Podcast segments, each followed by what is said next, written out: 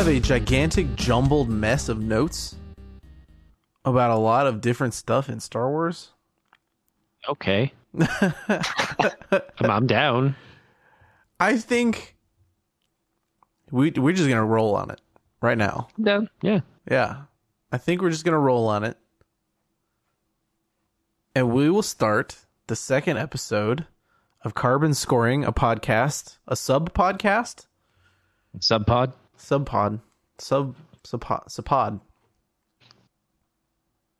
With a mea culpa that this is the third podcast for Carbon Scoring.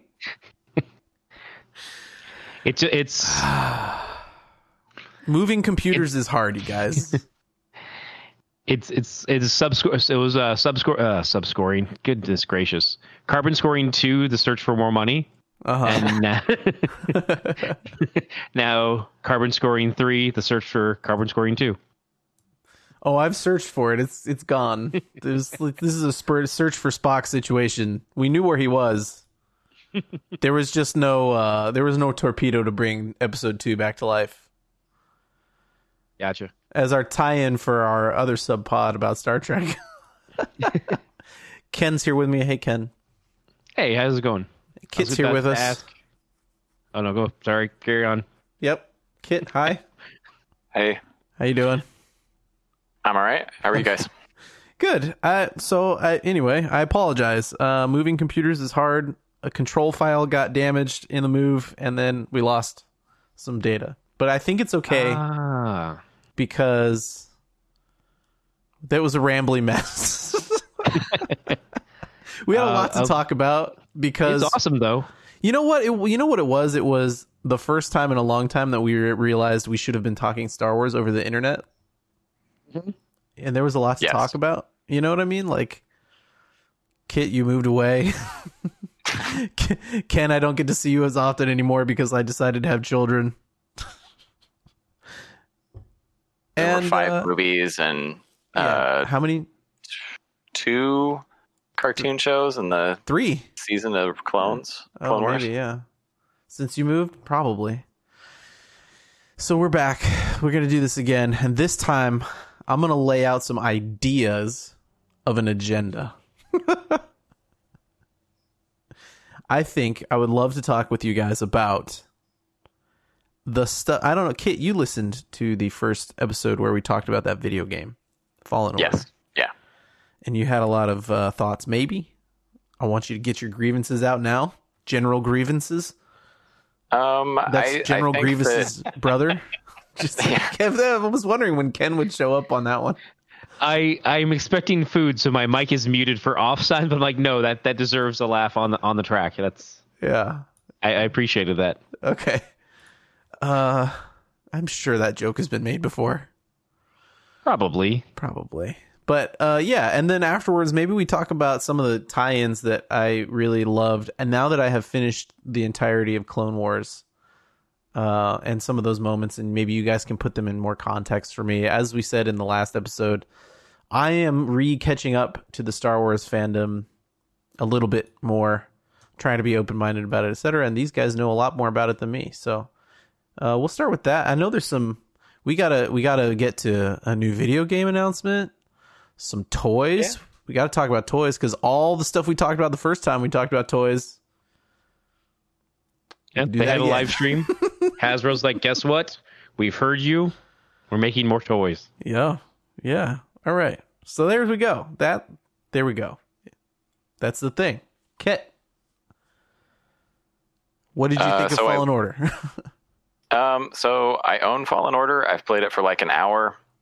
Um, I got it around Christmas time, and I played it around that time, but uh, family was around and whatnot, so I didn't have a whole lot of time. I didn't come back to it. I wasn't trying to stay away from it. Uh, I just hadn't gotten around to coming back to it.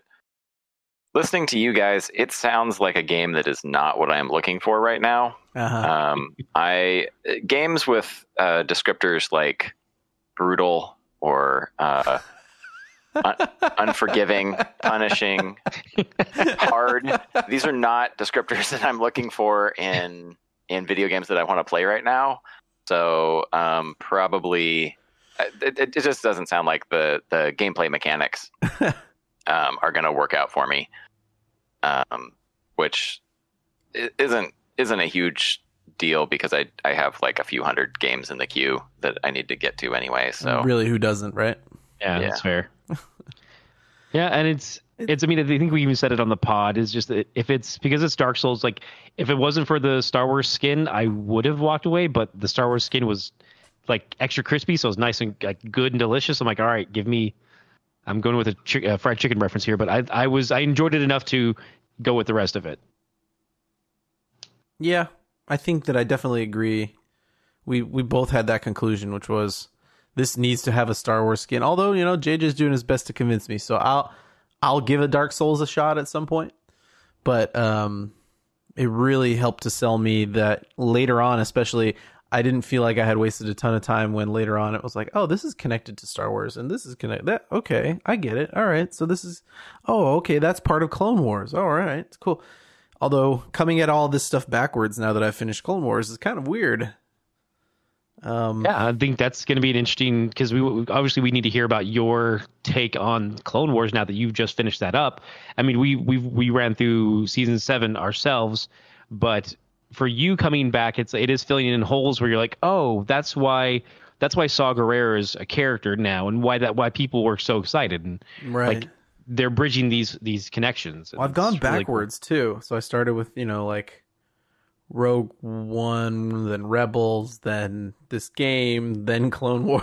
It's yeah. like it's a very odd look at some of these interconnected pieces, and where they've chosen to interconnect a lot of pieces is kind of strange to me. Like, oh, you mentioned Saw Gerrera, so we could like start there. Yeah. Um, going forward through time, I'm glad. I would love to know what you guys think of Saw Gerrera.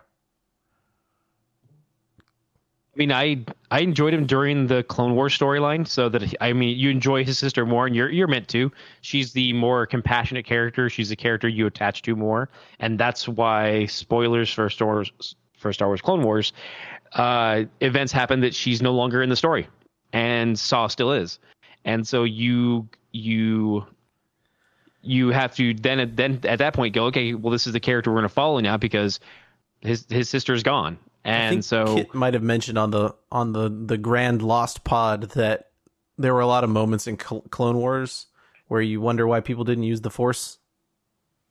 Yeah. Yeah. An awful lot. Uh-huh. Um, I guess maybe Ahsoka was shaken or off balance or something like that, but like... Hmm. I mean, maybe it's maybe we think about the Force in the wrong way. Maybe it is like a video game, and her Force meter was just out, and oh, she could okay. she couldn't recharge fast enough. Right. Fair. Good point. Yeah. She used but it all to, it, it, on Force Bubble. Yeah. Well, that's the thing is like as as with everything, there's always just that kind of plot armory. Like, well, why are they doing this? Well, because they need to progress the story. Right. Yeah. Ebony, we we were watching something, and she's like, I can't watch this anymore. They're making stupid choices. I'm like. Yes, but it's just, I mean, yeah, absolutely, but that's to progress the story, and that's dumb, but here we are. Like, it's otherwise, the story's wrapped up, and you're kind of done. Like, the Emperor dies, because you have four Jedi Masters who are about to take him down, and nope, I'm just going to, you know, M. Bison it, one or two of you to kill you and be done with it. Like, what? How? Okay. All right, fine. Fine. So, yeah. Yeah. All right. Yeah. Well... Saw is an interesting character backwards. Yeah. I don't know if he's sympathetic backwards. I think if you start with him forwards and you go through like Clone Wars, so he has that kind of, uh, oh, I learned my lesson and my sister taught me how to be a little more cognizant of other people, but then she passes and he becomes... war weary over time and and let's see Rebels comes after no Rebels comes before Fallen Order. Next, the next step in the piece would be Fallen Order. No, really? I believe so, yeah. Correct. Mm. But we can No, you're right. You're probably right. So then yeah, that would make sense. Because by the time he gets to Rebel, so in Fallen Order he's become a military commander that people follow, mm-hmm.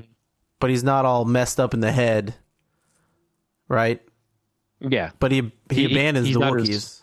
in that yeah. game. Mm-hmm. Kit. Uh, so you're on you're on Kashyyyk, Kit, and mm-hmm. uh, and he's just like straight up pieces out of there with all his crew. Because the battle's no longer, it, it doesn't bring enough uh, it, um, to the cause. Like it doesn't, it's not a high profile enough. So he's like, if I can't kill enough uh, Imperials, I'm out. Like, it's like there's still people here who need help. It's like, no, no, I'm out of here. I, I did my bit. I'm out. Peace. Surprisingly harsh. Yeah. Yeah, it is a little bit harsh compared to where, because there's no bridge between those two, is there? That I that either of you know of. Bridge between between Fallen Order and Clone Wars. Oh no, he just he just essentially pops out, and then I mean, there's a there's a book that does a bit of Rogue One's stuff, but that would still be that would still take place after.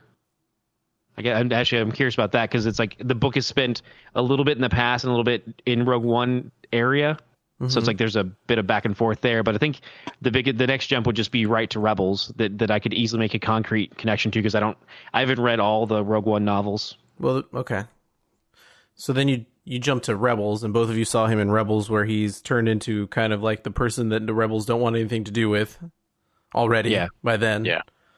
Uh. Who, you know, backstabs people fighting for the same thing.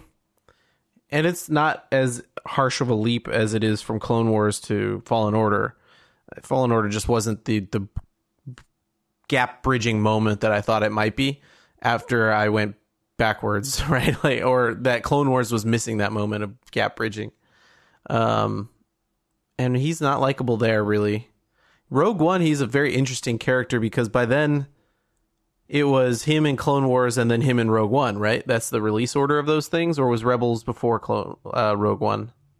Uh, same time. Same time. Okay. Yeah. So I think I think we were we were getting Rebels, and then like just before we got Rogue One, we got Saw. Okay. And then so that actually takes you kind of right up to the first scene of Rogue One, where he pops open the hatch and sees a little kid. And see that that's where I'm trying to play. Like actually, I guess technically speaking. When you first see him in the beginning of Rogue One is pre-Rebels, and then you see his evolution at the end of Rogue One, mm-hmm. and that's at like after the Rebels episode has come out. Oh, okay. They, they they were like right in the same time frame of release, I should say. Okay. He, I like the idea of Saw Gerrera more than I like Saw Gerrera. Having yeah, there's having watched there's a now. lot there.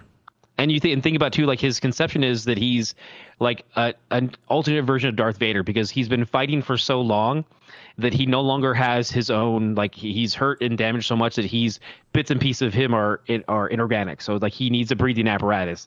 And he's this twisted version, another mirror image of Vader of like, what do you take this fanaticism to the others for the rebellion? What is their what is their antithesis of what they could be if they kid didn't care about anything. And you see a little bit of that in Rogue One as well with um, Cassian. Cassian's like, I've done dark things for this rebellion. I'm not proud of it, but I, I know this fight still needs to happen. And so you see that again in that kind of uh, the reflection of like, it's not just rosiness and happiness with the rebellion. Like stuff has to get done. And sometimes you turn to dark people to do that. And that's what that, that's the character that Saw represents. Huh. Okay. So, hmm. He doesn't have all the same moments that a Darth Vader would have on building a no, Darth Vader. No, not at all. Yeah, but just the, the idea when they designed him, because if you have some of the art books and stuff, they talk about like, oh, we wanted to bring in aspects of, because I think his, I mean, he has a, I want to say he has a prosthetic leg as well yes. as the breathing apparatus. It's all part of that. Like uh-huh. he's, he's this mishmash of parts of like, what happens to someone after they've been through, through so many battles. He reminded me more of, of uh, Grievous than of Darth Vader. Yeah, I can see that. You know, the like wheezing and the limping. Yeah, definitely. But that's just uh, and some of their, their thought points were just from there. And if you if you, if someone has the Rogue One art book, you can look into that and see some of that stuff too. It's kind of it's interesting to see what some of their inspiration was at least. Yeah. Whether it was fully on screen or just their initial stepping point, there's where you are. I think another connected moment in Fallen Order that surprised me later, going backwards, was Dathomir. Yes. I was curious about that because you had, uh, I want to say in one of our group chats or something, said something about like zombies. Really? They just call them zombies. Like, we'd never seen this before. And we, we hadn't, we haven't, but then you hadn't seen the Clone Wars episode of that fight with Grievous on Dathomir. Kit. Yes. Back me up on zombies in Star Wars. Um, I, I don't remember what they were called, but Ken's right. They, uh, the Night Sisters made, uh, undead warriors in that, in that, uh, story arc. So yes, they sure did. I, I'm willing to eat crow on saying they didn't do this type of thing in Star Wars, but I also feel like that's a really weak mo- moment of Star Wars, is it not? Or what? I don't know. What did you guys think when you saw it going forward? Because now I've seen the end result of like, oh yeah, they're just go to Dathomir. There's zombies everywhere. When it played out in the story with it, with me, I mean, again, too, I, I saw it in the front, the front Floyd order. I was on board with it because it's, it was showing that there are, not only do we have the idea of like, there's a dark side of the Force, there's also different paths to take with the dark side. Like, you have the Night Sisters who, you know, that that goes back to E U stuff where they, the Night Sister tried to turn uh Leia to that side, and they had these mystical arts, and so it filled in the the backstory of like, why are the why are there Zabrak who look like Darth Maul, and then there's Zabrak who look like Jyn Kolar with the Jedi Council. And so it's like, it's, is it more than just the tattoos? It's also an upbringing. It's a, it's a, it's a religion for them. It's, it is the, the Knight Brothers have just additional world building in them in that style. So it's like, I was on board. It also gave them an easy way to make an expendable allies in a sense for the, for that story. So, in the original Clone Wars episode, I mean, I was more or less okay with the, or I was, I don't remember if they call them zombies or not. Um, I'm not sure what would be a better term than zombie, because I mean, they're, really, they're just trying to come up with some sort of quick way of. I mean, I'm sure that they're just trying to use some some real world terminology to try and cut through. Yeah. You know, not try and come up with some new Star Wars term for them when that is a good uh, descriptor of them. Uh, the the actual. Whatever they were called, the, the, the zombies, the Night Sister zombies, didn't bother me. There was a there were frequently things in there's a lot about that story arc with the Knight Brothers that I find to be kind of uh, overly dark and and pretty disturbing. But the the zombie part, I didn't I didn't have a problem with there being undead, uh, them bringing back dead Night Sisters to. to fight. That that seemed like a pretty uh, reasonable dark side power to me. I th- think now that you mentioned it that way, I kind of agree. I also am glad you mentioned the darkness of that time of that storyline, because I think the moment that they land, the Grievous lands on that planet and they just start wholesale slaughtering people, and the storyline really turns to like the what are the Night Queen or whatever, um, kind uh, of be- mother, the mother, mother Talzin. What'd you call her? Mother Talzin. Yes, her.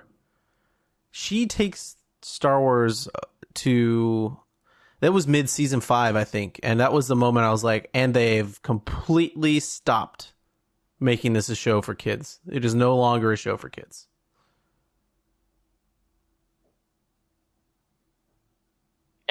Agreed.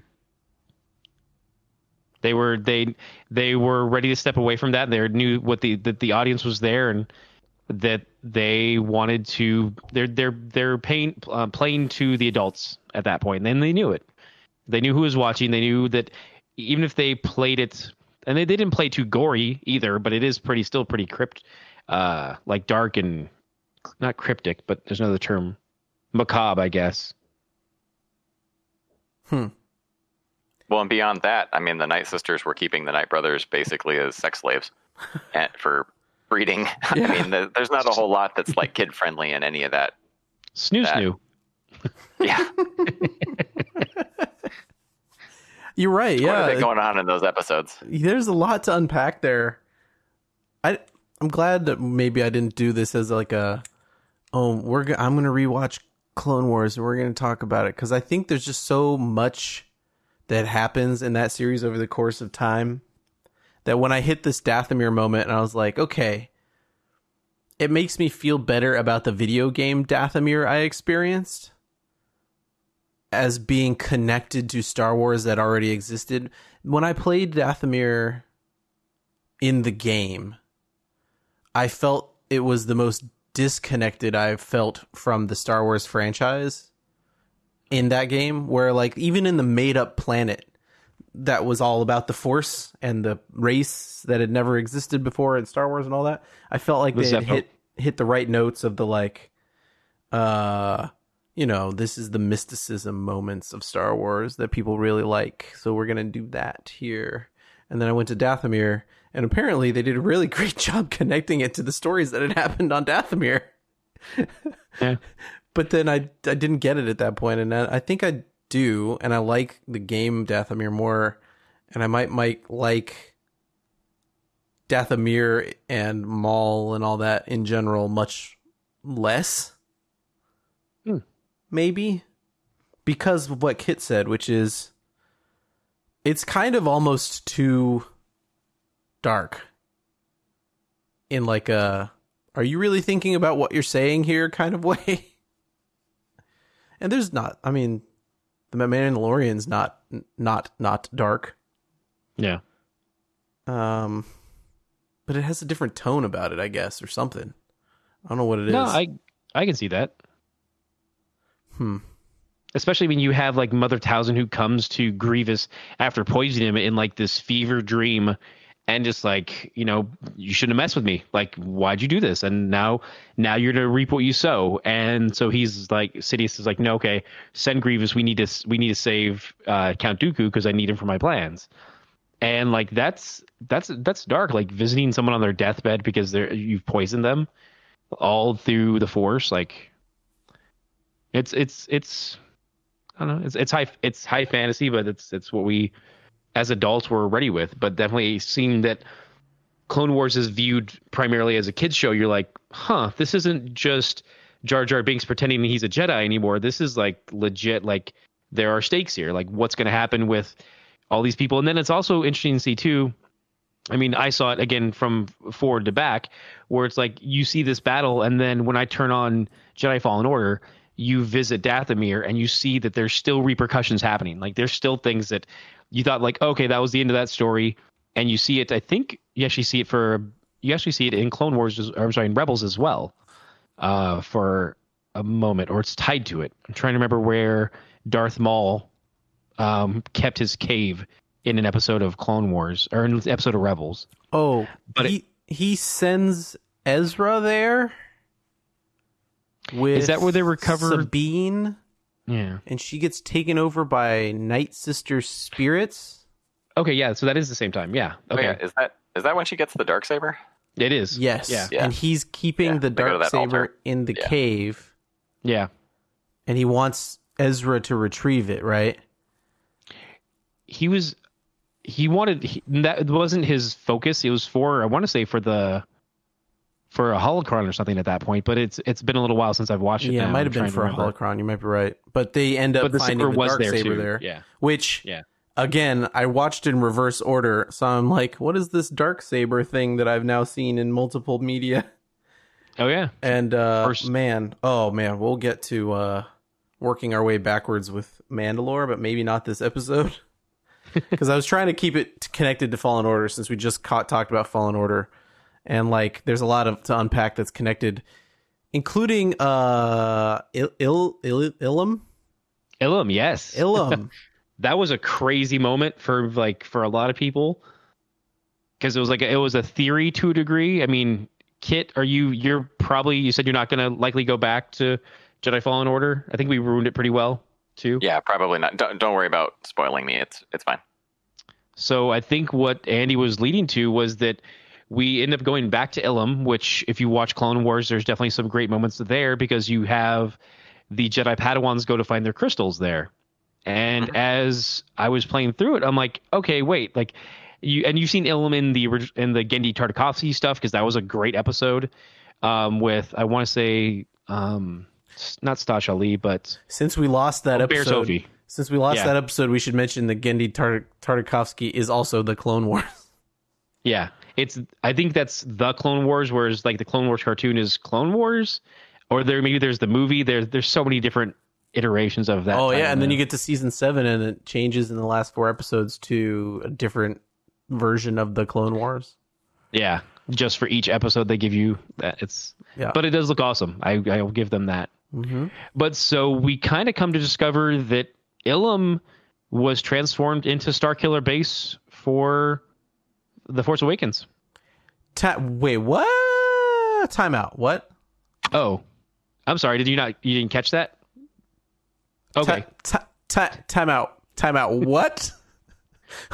I was only mentioning Ilum because I thought, oh, that was cool that I got to go to Ilum. I missed a lot on Ilum. I have a lot of problems with the game on Ilum because Ice. The, I went to. Is that what the giant hole in the ground was about? Yeah. They so to essentially to retrofit another, you know, another Death Star, which is what Force uh, Starkiller is, is they harvested all of the Kyber out of the center of Ilum and they turned Ilum itself into Starkiller Base. That's where they could they don't have to move the the, the Kyber crystal anywhere. It's all right there. Also, if you remember on all on the surface of Ilum, it is just a frozen wasteland. Not wasteland, but because there's forest. So, but it's a frozen tundra-ish. Uh-huh. I'm thinking the right word. But it is a it's a frozen land. And so they terraformed Ilum to become Starkiller Base.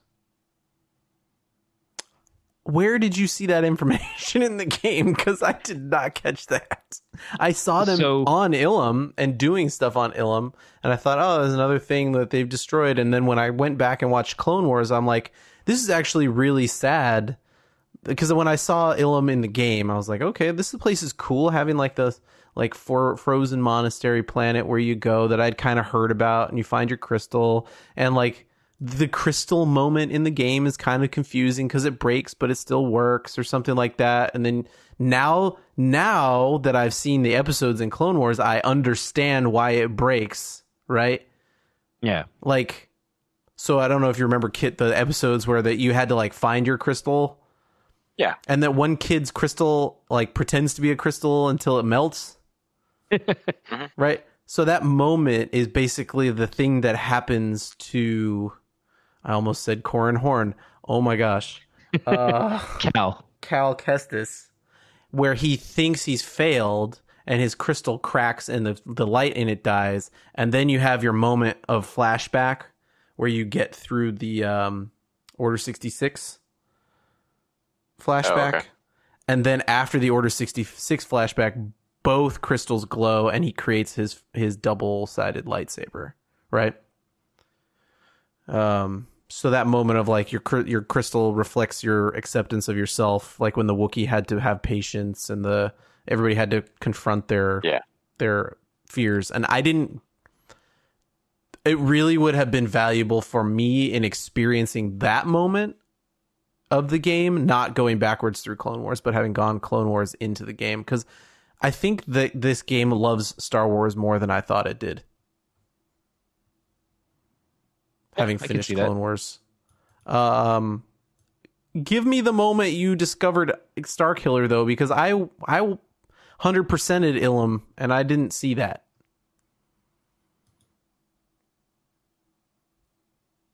Oh, we lost him. He's got food. It's all good.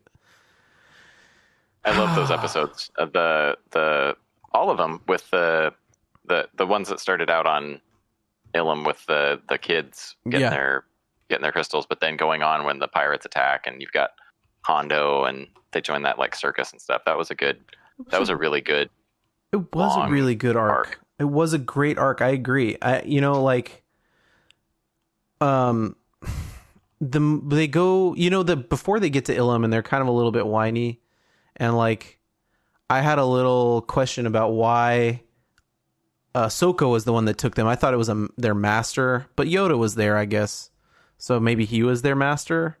Um, it was a little odd and like tr- hard to catch up on. But the the guy that plays the robot was uh, what's his face from Doctor Who. Um, oh yeah, uh, I don't remember what his name is, but I yeah I remember one of the Doctor Who's voiced the the the like oh, librarian. Man. Well, if you know his name, museum off robot. The top of my head is, uh, you know, Matt um, Smith or no no the other Doctor. Uh, Dave Tennant. Oh, gotcha. Dave Tennant is the the lightsaber creating robot. Oh, okay. uh, that, that kind of like is a little bit of a mentor to these guys, and and I think those are really good. And that's later in the series, isn't it? I think that's that's season five also. Yeah, season five has some some pretty good arcs, even if some of them are a little too dark, but. Um, For I think when we recorded the again the Lost Pod, I was mid I was starting season five and it starts off with the Mon Calamari and I was like, oh no, here we go. But um, yeah. yeah, so that Ilum stuff really, you know, in Clone Wars affected my outlook on it in the game. It's much more sad, yeah, than I realized, and much more taken care of than I realized. But where did you find the Starkiller so, info? Because I didn't see that when I played it. I thought I got everything on there. And that's that's part, part of it is that you got if you got everything on your first playthrough, or not playthrough, but your first visit, you never went back. Oh. So if you happen to go back um, to the planet after you've already, you know, you you've played out the story stuff, but you're going back and collecting every last, you know, crate, every last thing, everything you can find. I did leave maybe a crate behind, so I didn't go back for it. Gotcha. If you go back, you can see that everything's starting to get terraformed, and that they're starting to cut out that that gap in the center a ring, like that around the hemisphere of the uh, of the planet. And that's that. That's what when at, as you make your way through. I mean, you start at first. You run into a few. I don't think you run into too many stormtroopers. It's more I'm trying to remember what you run into. I think there's some bounty hunters and stuff. Mm-hmm. And then as you go. Um, you run into some more, and then you can get to like this access point where there is this giant kind of crevasse. Yeah, there was a big that, there. Were, that was in the that was in there when you. Yeah, that was in the first time through. Yeah, it's a and giant then, crack in the ground, and he's like, "Wow, this thing seems to go on forever." But you can't yeah. get through the. There's like a ray shielded door there. You can't get through. Yeah, and so there's a side path that you can go when you're.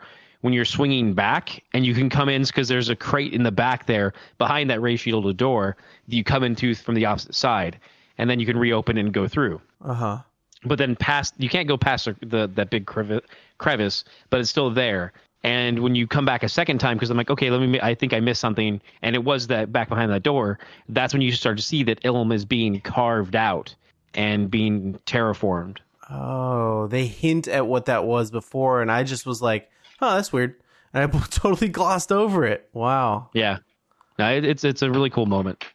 That's cool. And it's like it's one it's one of those things where I'm like, oh god, how did I not see that before? Because it's like we've known about Ilum since the Gendy stuff. So it's like you knew about this planet where oh, this is where they, they harvest their kyber. Yeah. And even in Rebels, you do see that there are kyber on other planets, but it is still a rare mineral. Right. But well, like the then, Jedi didn't they have kyber in Rogue One on um, Jedha? Jedha. Yeah, that's what yeah. they're. Yeah, that's they're. mining it yeah. yeah yeah and that's and that's that, why all the temples are there and the the monks. Mm-hmm. Okay. And and they said what stars can have kyber in them. Yeah, I'm not Asteroids. I don't remember that part too much. Yeah, well, that, you're, you're talking about what Chirrut says, right? Where the, the brightest stars yeah. have hearts of kyber, kyber. Yeah. yeah yeah I don't know if he was being literal, but yeah, I mean that's that's a cool kind of a it's it would be a great pretty thing. Cool concept for like actually, you know, kyber comes from exploded stars or something like that. That'd be yeah. that would be kind of fun if it was true. But mm. it is a good line either way. yeah. Uh, okay. So Ilum was deeper than I thought. Considering it's the shortest planet, that's pretty cool. Uh, let's see. What other stuff backwards did I experience that was really connected? I was surprised that Kashyyyk didn't get a nod in Clone Wars. So I think we, because we meet some Wookiees elsewhere, like we have the Trandoshans who are hunting Wookiees, and yeah, Kit, we have Kit hates that other one. Moments. Yeah, rightfully yeah. so. Any, any, uh, yeah. I still, I still am angry at the Trandoshans for, for that. But yeah, I mean, like that was literally. So uh, when I was playing through um, the um, Knights of the Old Republic game, the right. first one, mm-hmm. uh, I played through once, uh, trying to get all um, light side, you know, making all light side decisions. Oh, right. And yeah. then I tried to play through the second time doing all dark side decisions. Oh, no. And when I got to the part on, on Kashyyyk with the slavers, yep. I was like, I can't do this. I'm just going to kill these slavers. Yeah. That's just going to have to be as evil as I can be because yeah. I can't, you can't. Like, I can't sell, I can't sell out these, these Wookiees. This is where I draw the line. Yeah. Well, and is it the first one or the second one where uh, if you go all dark side, you can make uh, the girl who has the Wookiee, Uh, she can betray the Wookiee, or you can betray the oh. Wookiee. I think it's the second one that you're one of your. Isn't that, is that are, are you talking about what I'm talking about? Because yeah, I, we... I don't remember which one it was in, and I thought it was the first one. Right, it you can like sell. One. That's the one where There's you can point... sell him off or something. Yeah, yeah, and that was the point at which okay. I was like, no, I can't do this. I can't. I'm I'm I'm just gonna kill these slavers.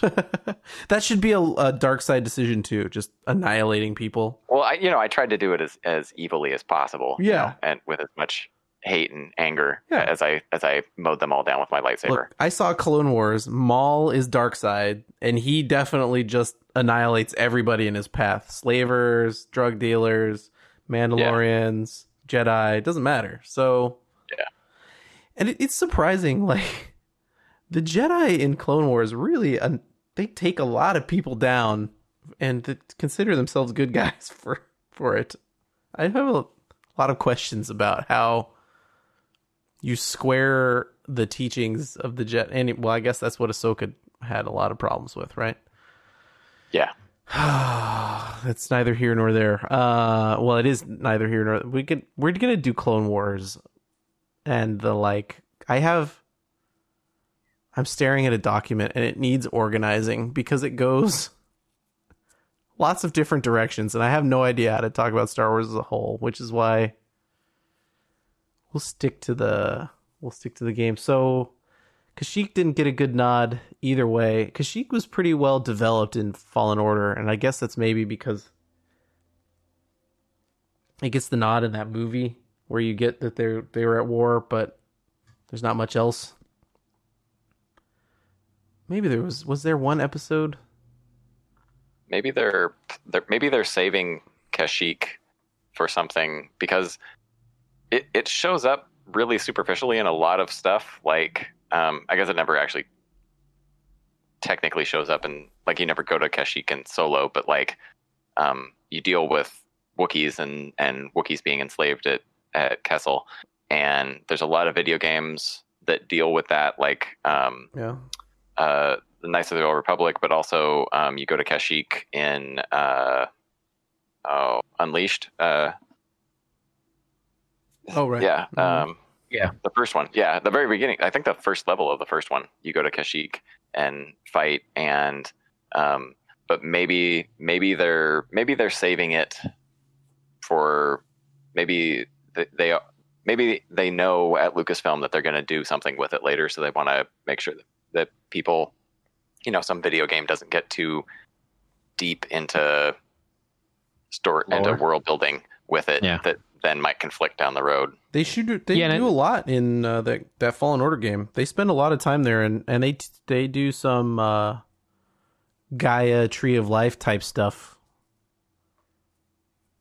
Yeah, and they also, I mean, to Kit's point though, they, I mean, they did they go there in both. I think I want to say almost. I mean, I think it's just the first. Maybe it's both, but they do it twice in the first Force Unleashed, but also they do it in like Star Wars Battlefront. You can play there, or at least you could in the the, the PlayStation the PlayStation two ones. Maybe I'm mix, and I'm mixing them up, but you do go there from time to time. So maybe that's the thing is they're like they don't want to overdo it, like they know it's a place we know, but they want to they don't want to go you know overtread it so that it's like oh we're going back to Kashyyyk again. Like okay, you know this is a good time maybe to mention. That someone texted me earlier about something I've never heard of before. Ewok mode? Ewok hunt. Ewok in hunt? Battlefront two, yeah. So you, it you, is it is the best Battlefront two mode. So um, Ewok hunt is... Um, are, are you familiar with the first-person shooter zombie mode? Like, that's in lots of different games? Where you just had to sort of survive... Right. You have like a timer, and, and if you die, you come back as a zombie. Okay. So okay. E- Ewok Hunt is like that. Uh, you start out with some number of... They, they start the game, and some number of people are Ewoks, and some number of people are Stormtroopers. And the Stormtroopers need to survive like twenty minutes oh, or something okay. until the until the shuttle comes and picks them up. And if you are a, if you're an Ewok and you die, you just respawn as an Ewok. If you are a Stormtrooper and you die, you respawn as an Ewok. And... So uh, you basically you end up in the forest at night, surrounded by Ewoks. Uh, your your flashlight runs out of batteries every like ninety seconds or something like that, and like it's really hard to see the Ewoks at night because they blend in with the the woods and stuff. And uh, the Ewoks have um, some really cool. Um, Are they small? Special abilities. The uh, they have a horn. Uh, I think all of them. I don't think it's specific ones. I think all of them have a horn that, that they can blow that gives buffs to Ewoks in the immediate vicinity. Oh, no. So you can be like a Stormtrooper hoping, you know, like trying to survive and sticking together with other Stormtroopers, and you'll be in the woods, and then you'll hear like one horn go off. And it's it's just like in Return of the Jedi. You'll hear one horn go off, and then another horn go off, and another horn go off, and all of the horns are giving the, uh, the all the Ewoks buffs, and then they all just come in and surround you and attack you and stuff. Yeah. It's, it's actually a really fun... mode. When did they introduce this? Was this been in the game the whole time?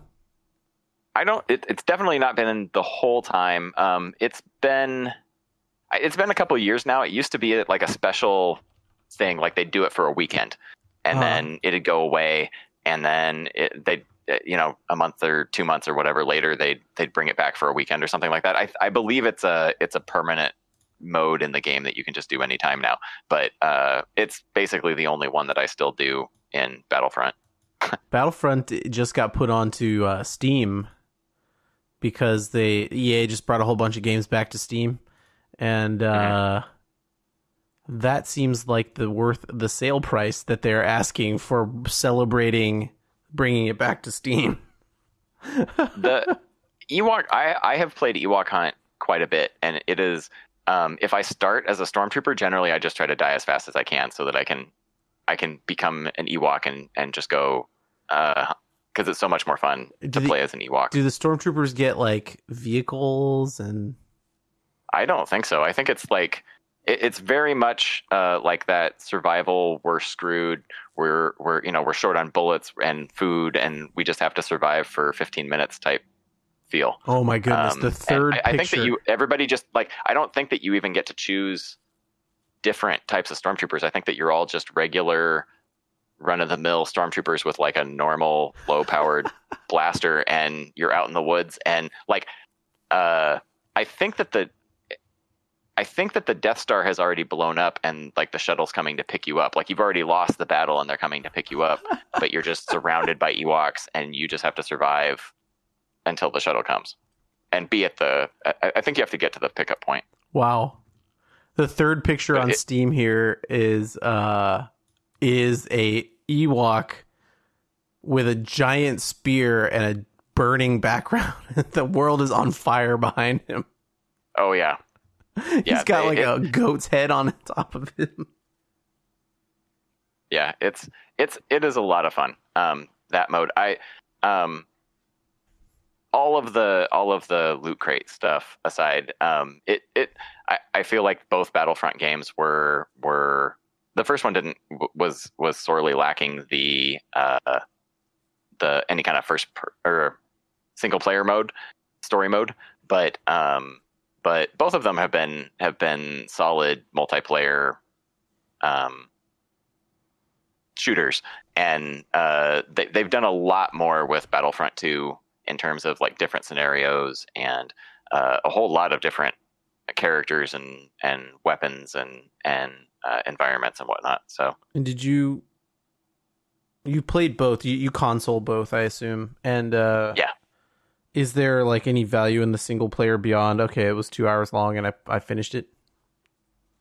Um, I don't think that there's like collectibles or anything like that that would make you want to replay it, and unless you just want to watch the the story again. It's a, it's a, it's a decent story. Mm-hmm. Um, and it's probably, I don't know, four or six hours.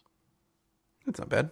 Long. Um, so, I mean, it, it, it it's a, it's a legit, um, first person. I mean, it's not, you know, it's not, it's not great literature just, or anything, but like, I mean, it. it's, it's, it's not a, great. It's a, it's a, it's a, it's a decent, um, narrative. Uh, yeah. For, for a first person shooter. I mean, like, I don't have high expectations for the stories. Sure. For, you know, like, you know, uh, and any, any, uh, first person shooter, I have fairly low expectations for the, the story mode. So I, I thought that this one was perfectly, uh, was probably better than, than average. Okay. Yeah, that was pretty good. There's, there's also a tie-in novel if you want to get to know those characters from like a prequel. Hmm. It's a prequel novel. I think they're supposed to be doing a, a second one as well. And there's also even, I want to say it was it was free, like a like just like the free update they did with Fallen Order. There's additional stuff that they put out after it had been released already that expand some of the, the story past the initial like story arc. Like it, it came out, they're like, oh, by the way, here's two more, you know, here's another two hours of gameplay. Oh wow, okay. But I bought like some six. I bought some like, you know, Game of the Year edition of Battlefield two, so it included a bunch of stuff, and that was part of it. So celebration, I could, and I could edition. Be mixing up. Sure, yeah, that's what I'm staring at right now. I think it's um, I think it's pretty cheap now. I'd like just across like even without a sale, and uh, regardless of whether I assume Steam is the same price as, you know, PlayStation and Xbox, but I, I think it's pretty, both games are pretty cheap. Nice. Now, because it, I mean, it it came out, I think it came out in twenty seventeen. That sounds right. twenty Yeah, November yeah, twenty seventeen like, is what I'm seeing here. Yeah. Yeah, so I mean, it's it's several years old, but they they have been adding quite a bit of new content. Just trying to, to keep people playing it. Yeah. Yeah, cool. Right on. Is there any, like, weapon customization in that game? Because with Fallen Order having had that, oh man, we should talk about that versus Clone Wars. Okay, after this, is there any like, oh, I'm gonna make my lightsaber look like I want it to look, or my my blaster gets upgrades and it changes its look, or I don't, I don't think that it's more like it's oh, more like skins. Yeah, oh, like okay. so, like so, so like you're the heavy, and there's like there's like um you can be uh.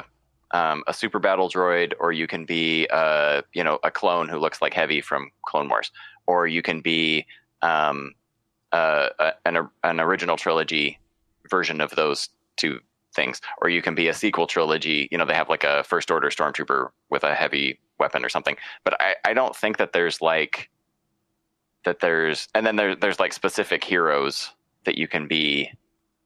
Like, mm-hmm. you know, Luke and Vader and, and whatnot. But I, I don't think that there's like the kind of customization where you're talking about where where you can like play as Luke Skywalker, but with a, you know, purple lightsaber or anything like that.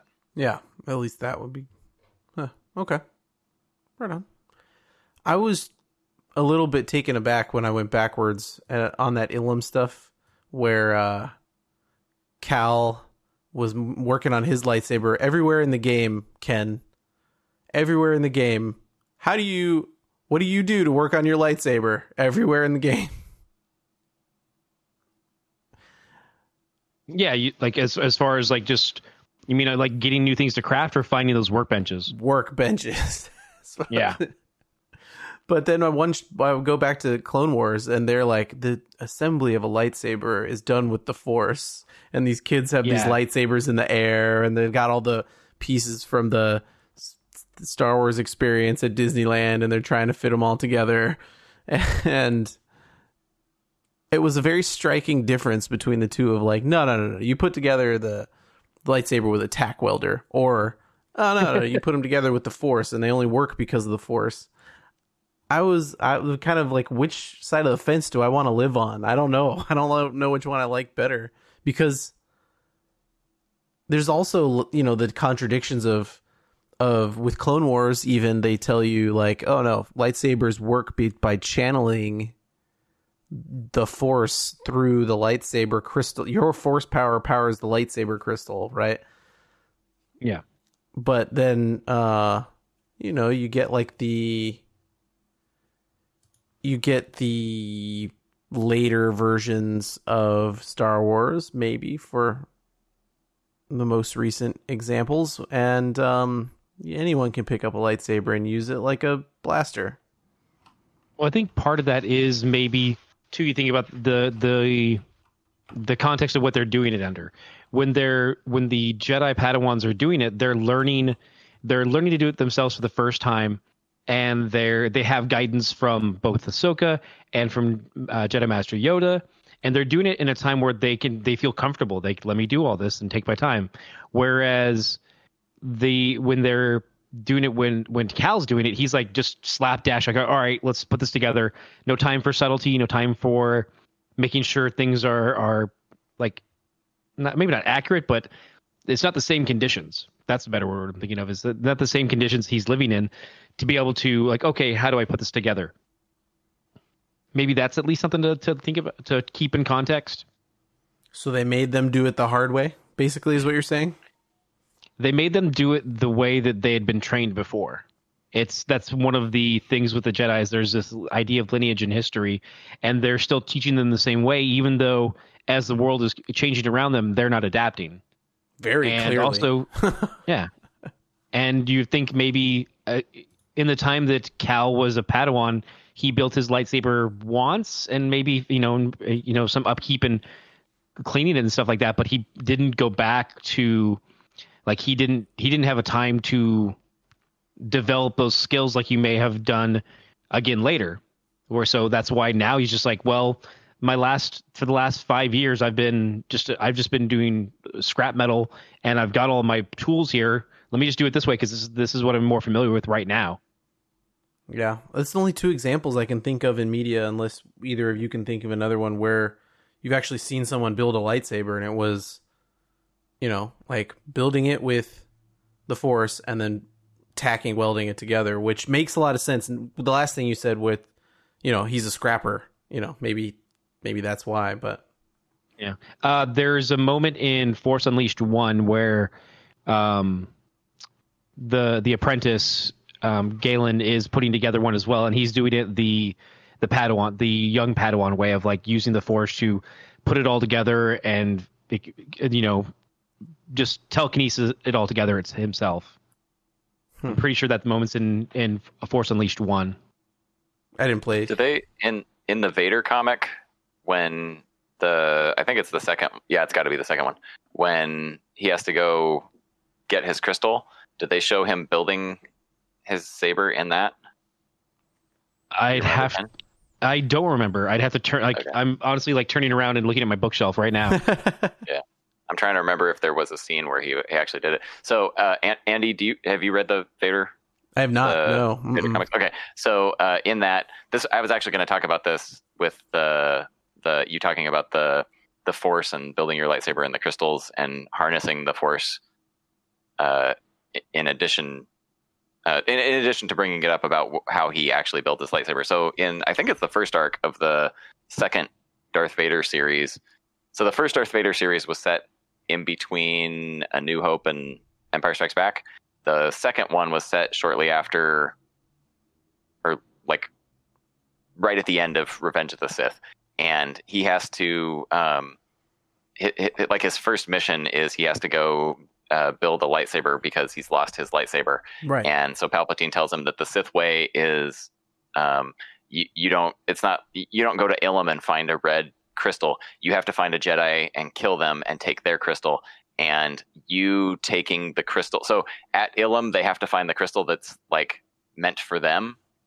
The Sith way is you take somebody else's crystal, and the act of doing that turns it red because the crystal is bleeding and because you're using somebody else's crystal and forcing it to do what you want to do. Yeah, that's cool. So that's, that's kind of um, along the same lines of what you were talking about with the, with the the your Force energy uh, working through your lightsaber. That's the, and actually uh, in the in I think it's the Ahsoka yep. novel. I can't remember. Yeah. So in Rebels, hers hers are like white or gray or yeah, silver. Yeah, they're like they're and like that's because almost she took hers translucent. Yeah, yeah, she took hers from uh, an Inquisitor who had uh, red blades. How do you know and, that? Like, she was like, she, huh? How do you know that? Because so at the end of spoilers, in in I spoilers, think major book. spoilers, but at the end of this season of seven of Clone Wars, she's done with her sabers. Yeah. So in, I think it's the Ahsoka young adult novel. She, yes. um, she, she kills an Inquisitor and takes his uh, crystals, which then reclaims. So it's like, it, I, I guess they're not technically her crystals, but she's like freeing them from the Sith. Mm-hmm. So then they're not green or blue or yellow, but they're, that's why they're white, because yeah. she's like saved them, she back purified from the, them. yeah, from the Sith or the, oh. the yeah. Inquisitor. So. It is in, it is in the Ahsoka novel. Um, definitely worth a read. Also, the audiobook's read by Ashley Eckstein, the um, the voice actress for Ahsoka Tano. Yeah. Um, she does end up, she fights off one of, I want to say it might be the ninth brother, but I'd have to double check and go back. Um, and she reclaims them, and she does hear them just like in the caves and with uh, the other Padawans. She does hear the crystals calling out to her. So they are they are meant to be hers, but it's like, You, you at, at different times, if your crystals are damaged, you can replace them, because you, you just have to do that journey again. And these crystals do call out to her, and she does she does purify them and cleanse them of that bleeding, and that's why it has that white the white color. It's also been theorized because of her her new connection with the Force. That's another reason why they're white, as opposed to the previous yellow and green she had as a Padawan, and then later on blue. Into the end of Clone Wars, when she just handed two lightsabers to, you know, here, use these. Oh, well, uh, Anakin makes a joke about handing him her blue ones, right? Because his is blue. Yeah. Yeah. yeah. He's like, ha, ah, I had to change the color.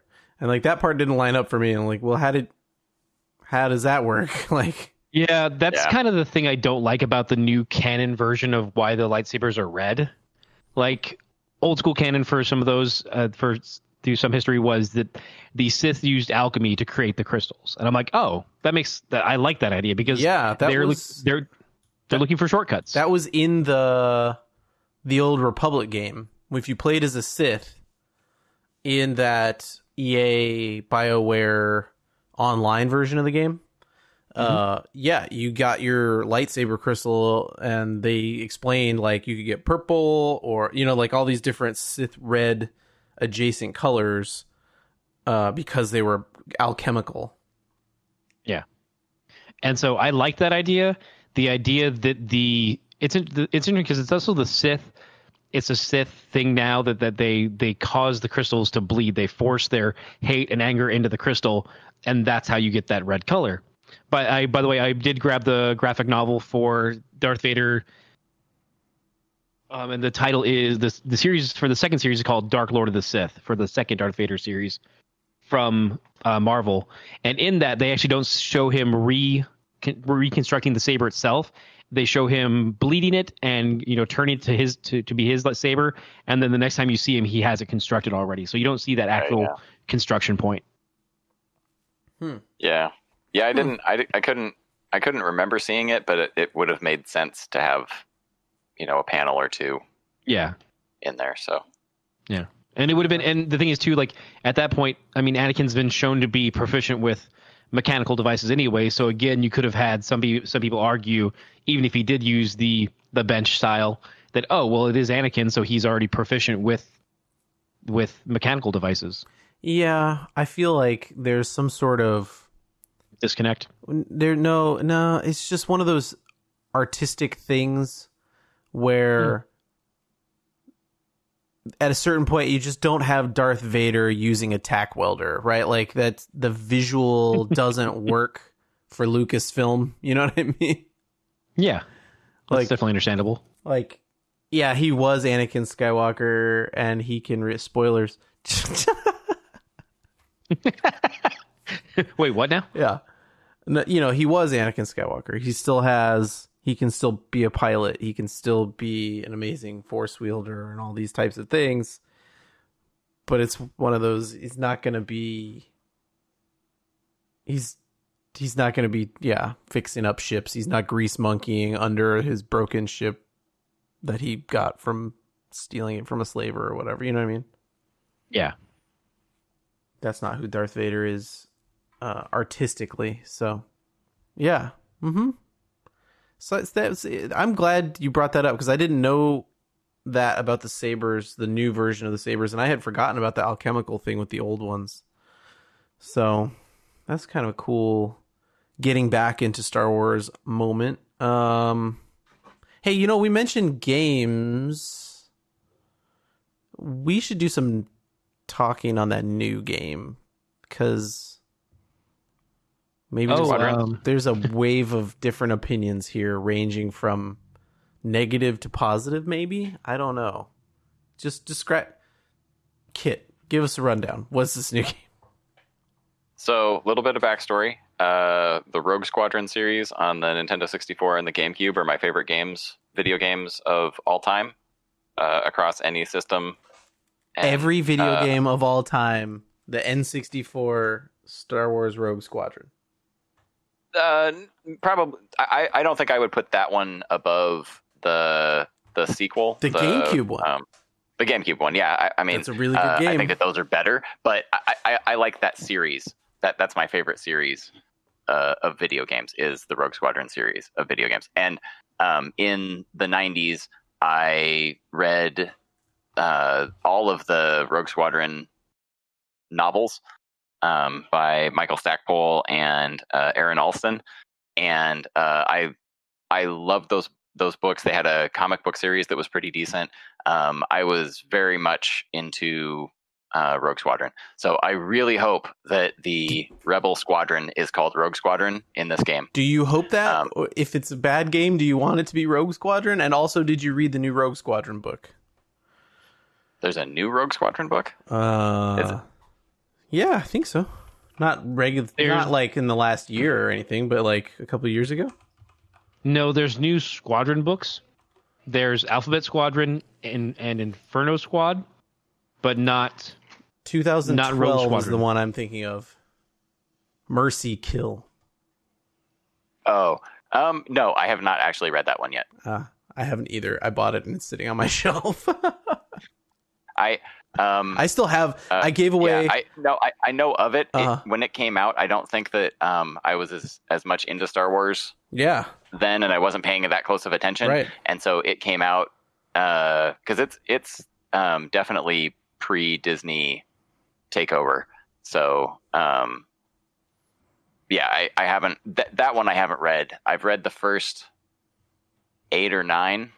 I can't remember. I, I, I want to say Mercy Kills nine or ten. Yeah, but um, but I read the the ones that, that came out like in the nineties and maybe the very early two thousands. I think the last, but, I think they're I think they're all from like ninety-five to ninety-nine. I don't think I think they did nine yeah. books in five years or something for that series. Yeah, I think that they were coming out with two a year, which is pretty uh, cool. And they're the good nineties. Books. Yeah. Those are really good books. Yeah, yeah, and I, I but so anyway. Um, my thoughts on the new game. Uh, this looks to me to be very much so. In the Battlefront games, they have um, space missions, and uh, this looks to me to be ju- the Battlefront engine for the space missions with a story mode. Okay, um, which I'm actually, if if that's exactly what we get, is they give me. Um, Battlefront, nothing but space missions where I don't have to run around and do first-person shooter stuff, and I can just get into the cockpit pit and do dogfighting, and they give me some kind of story mode to go along with that. I'm perfectly happy with that, because um, when the first Battlefront came out and you could play just ship missions, that's after... I did both for a while, and then after about a month, I did almost exclusively... ship missions, because I just enjoyed those more. And so um I'm I'm I'm I'm pretty excited for this game, and I hope that it, it basically, if they give it a, a story mode that's of equal quality to what we got in Battlefront two, and uh they the the squadron is named Rogue Squadron. It doesn't have to have exactly the same people in it from before or anything like that. I, I'd like for Wedge to be in it, but if we can get like five years after Endor, Rogue Squadron, Wedge is one of the characters. There, you can have a bunch of other people in the in the squadron too who you can make up, uh, and they they use the same dogfighting engine that they used for the Battlefront games. Then I'm perfectly happy with that. So you're on the positive side. I'm going to go with the middle side before Ken gets to go. I am I am considerably concerned about it though, because the M S R P is forty dollars, which makes me wonder why this game is cut rate. Mm-hmm. So in the middle range here, I, I have some thoughts that I want your answers on. One, it looks like, and I don't know the Battlefront engine, it looks like X-Wing and TIE Fighter style, you are not going to have third person like you did in those Rogue Squadron games. Um, in in Battlefront, I know that you can do third person. I think you can jump into the cockpit in, in Rogue at least Battlefront one. You could. In those Rogue Squadron games, you could yeah. go cockpit, third person, halfway between kind of thing. I'm I'm not I'm not one hundred percent sure, but I think you could go into the into cockpit mode in in the Battlefront games. But do would you at least at least in the first one? Would you be all right if this game only lets you do cockpit mode like TIE Fighter and X-Wing did? Um, I yeah, I'd be okay with it. I'd I'd rather have it be, um, the option. But I, I'd I'd I'd I'd be okay with that. If that's if that's the worst thing about the game, then then I'd be okay with it. If it has power management like those old games, are you going to be okay with it? Um, I think that that would be really hard to do on consoles uh-huh. because there's just that that's a lot of buttons. I agree but, with you. Uh, yeah. Um, I, I, I played the, the X-Wing and TIE Fighter game series too, and I was fine with the, the you know, diverting power from your engines to your shields and, yeah. and re, you know, changing your shields for, to maximum front or maximum back or, or evened out or whatever. I, I, I was fine with that. I think that... Although those were more way more flight simulator... Yeah. style games than the Rogue Squadron games or what this looks to be. I think you're going to get a game. I, I would be pretty surprised if they did that with this. I would be surprised too. I don't think so, but people are saying, uh, I just want to throw them out those ideas out there. Um, I think what you're going to get is a little bit more middle of the road game that's connected to Rogue Squadron because I saw Wedge in there. There's a chance this is Wraith Squadron since we saw Hera in the trailer also. Uh, I don't know. That's that's what I was going to talk about because Hera. Yeah, there's a chance it's and, not. And Rogue I'm okay Squadron. if there's if there's actually if there's multiple squadrons. I just want one of them to be called Rogue Squadron and have it and have it be have Wedge in it. Yeah, yeah, it would be cool to see bring some it, of those characters. Bring bring Rogue Squadron back into the canon, dude. That's, that's what I want. Seriously, bring just bring those books back over. Like they can't be complicated enough to not just bring those books back over. The, the, the question they can is, even they can even update them for you know t- to make changes and because I mean yeah. I haven't I haven't read those books in a long time and I know that there's a lot of stuff that was published in the nineties that was pretty much uh, no but uh, what I, what I was gonna say was that once the prequels came out then then a lot of that stuff got invalidated because oh. um, they were they were just sort of allowed to go off on their own and and.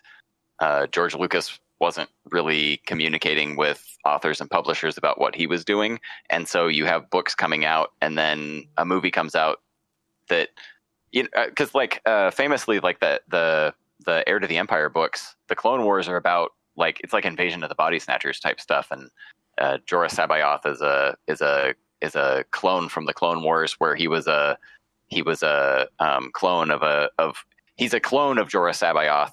And that was what the Clone Wars were in Heir to the Empire in, you know, the mid nineties. And then, you know, Attack of the Clones comes out and, and the Clone Wars are nothing, have nothing to do with any of that. And I think that there was a lot of that in the, that a lot of, I think that a lot of that happened in the nineties because I think that uh, Lucasfilm just sort of told the authors like, you know, don't, don't do stuff in the, the for the, for the nineties. Don't do stuff in the prequel era. You can do stuff whatever you want after Return of the Jedi because we're not coming back to that for ever or for a really long time. And and uh, they didn't they didn't really care because they had their they weren't trying to make everything canon. back then. They were like, these are little side stories that you can read, and then if they conflict with the movies, the movies are right and the books are wrong. Yeah. Did you you read those new um, Thrawn books? I have read the first one. I haven't read the second one. I, I, is the third one out yet? I don't know. I know that the second one is, but Did I don't. They, I don't know. I mean, they, that's what yet. You're talking about doing is reimagining Rogue Squadron, right? And right. Yeah. Exactly. They can do exactly what they did with the Thrawn books, and instead of having Heir to the Empire, because uh, th- th- they even had Timothy Zahn, who wrote the Heir to the Empire series, come back and write the Thrawn books. Um, do that exact thing with Rogue Squadron, and uh, what I was hoping for in both. I was hoping that Resistance, the cartoon show Resistance, was going to be like the new, um, like before before it came out, and they were talking about it was like fighter pilots, and I was like, ooh, maybe maybe this will be, you know, like the new canon version of Rogue Squadron, and which it ended up totally not being that. Um, I started then, watching that. Should I continue watching that? Um, it gets better. Uh, at the I, I haven't watched the second season, but the end of the first season is much better. Like you can watch probably the first two or three episodes, and then skip to the last three if you it, like if you want to. Hmm. It seemed like um, an but, interesting concept that didn't have much idea other than fighter pilot racers go. Yeah, I was not. I was really expecting fighter, like Poe Dameron training fighter pilots, and not having it be, uh, you know, like a secret, like stuff, political stuff happening at, at an oil platform that has like NASCAR racing. It, it, it was it was definitely not what I was expecting, but um, but uh, I also was hoping for that in the in the Poe Dameron comic. I was hoping that they would have. Uh, we would see Poe Dameron um, training his squadron and have something like that, which it, it sort of did. Um, but but I, I was really hoping for more of a of a Rogue Squadron. Well, let's put it this way. Really, really, what I want is like what I want is a new canon version of Rogue Squadron with with Wedge taking a bunch of pilots right after Endor, and like, all right, we gotta we gotta finish finish up the you know the the war with the Empire, and mm-hmm. then I want that I want that to segue into all of the you know the the Empire goes away, they finally win, there's peace, those guys retire, and then the First Order rises, and you have a you have a like a handing of the torch from Wedge to Poe. Yeah, because. Hashtag make me care about Poe Dameron. I I really that's why I clicked on that that Resistance show, is because I really want to know why people love Poe Dameron, and I've watched those new movies a couple times, and I kind of don't care about well, Poe Dameron. People love Poe Dameron because he shot fourteen TIE Fighters in six seconds uh, on what is that? Whatever planet that is that Maz Kanata's castle's on. Takodana. Yeah, Takodana. Okay. I mean, the, the and to kids. Also, point, he's a very charismatic um, guy. I mean, uh, Oscar Isaac and Poe Dameron are uh, are very charismatic, likable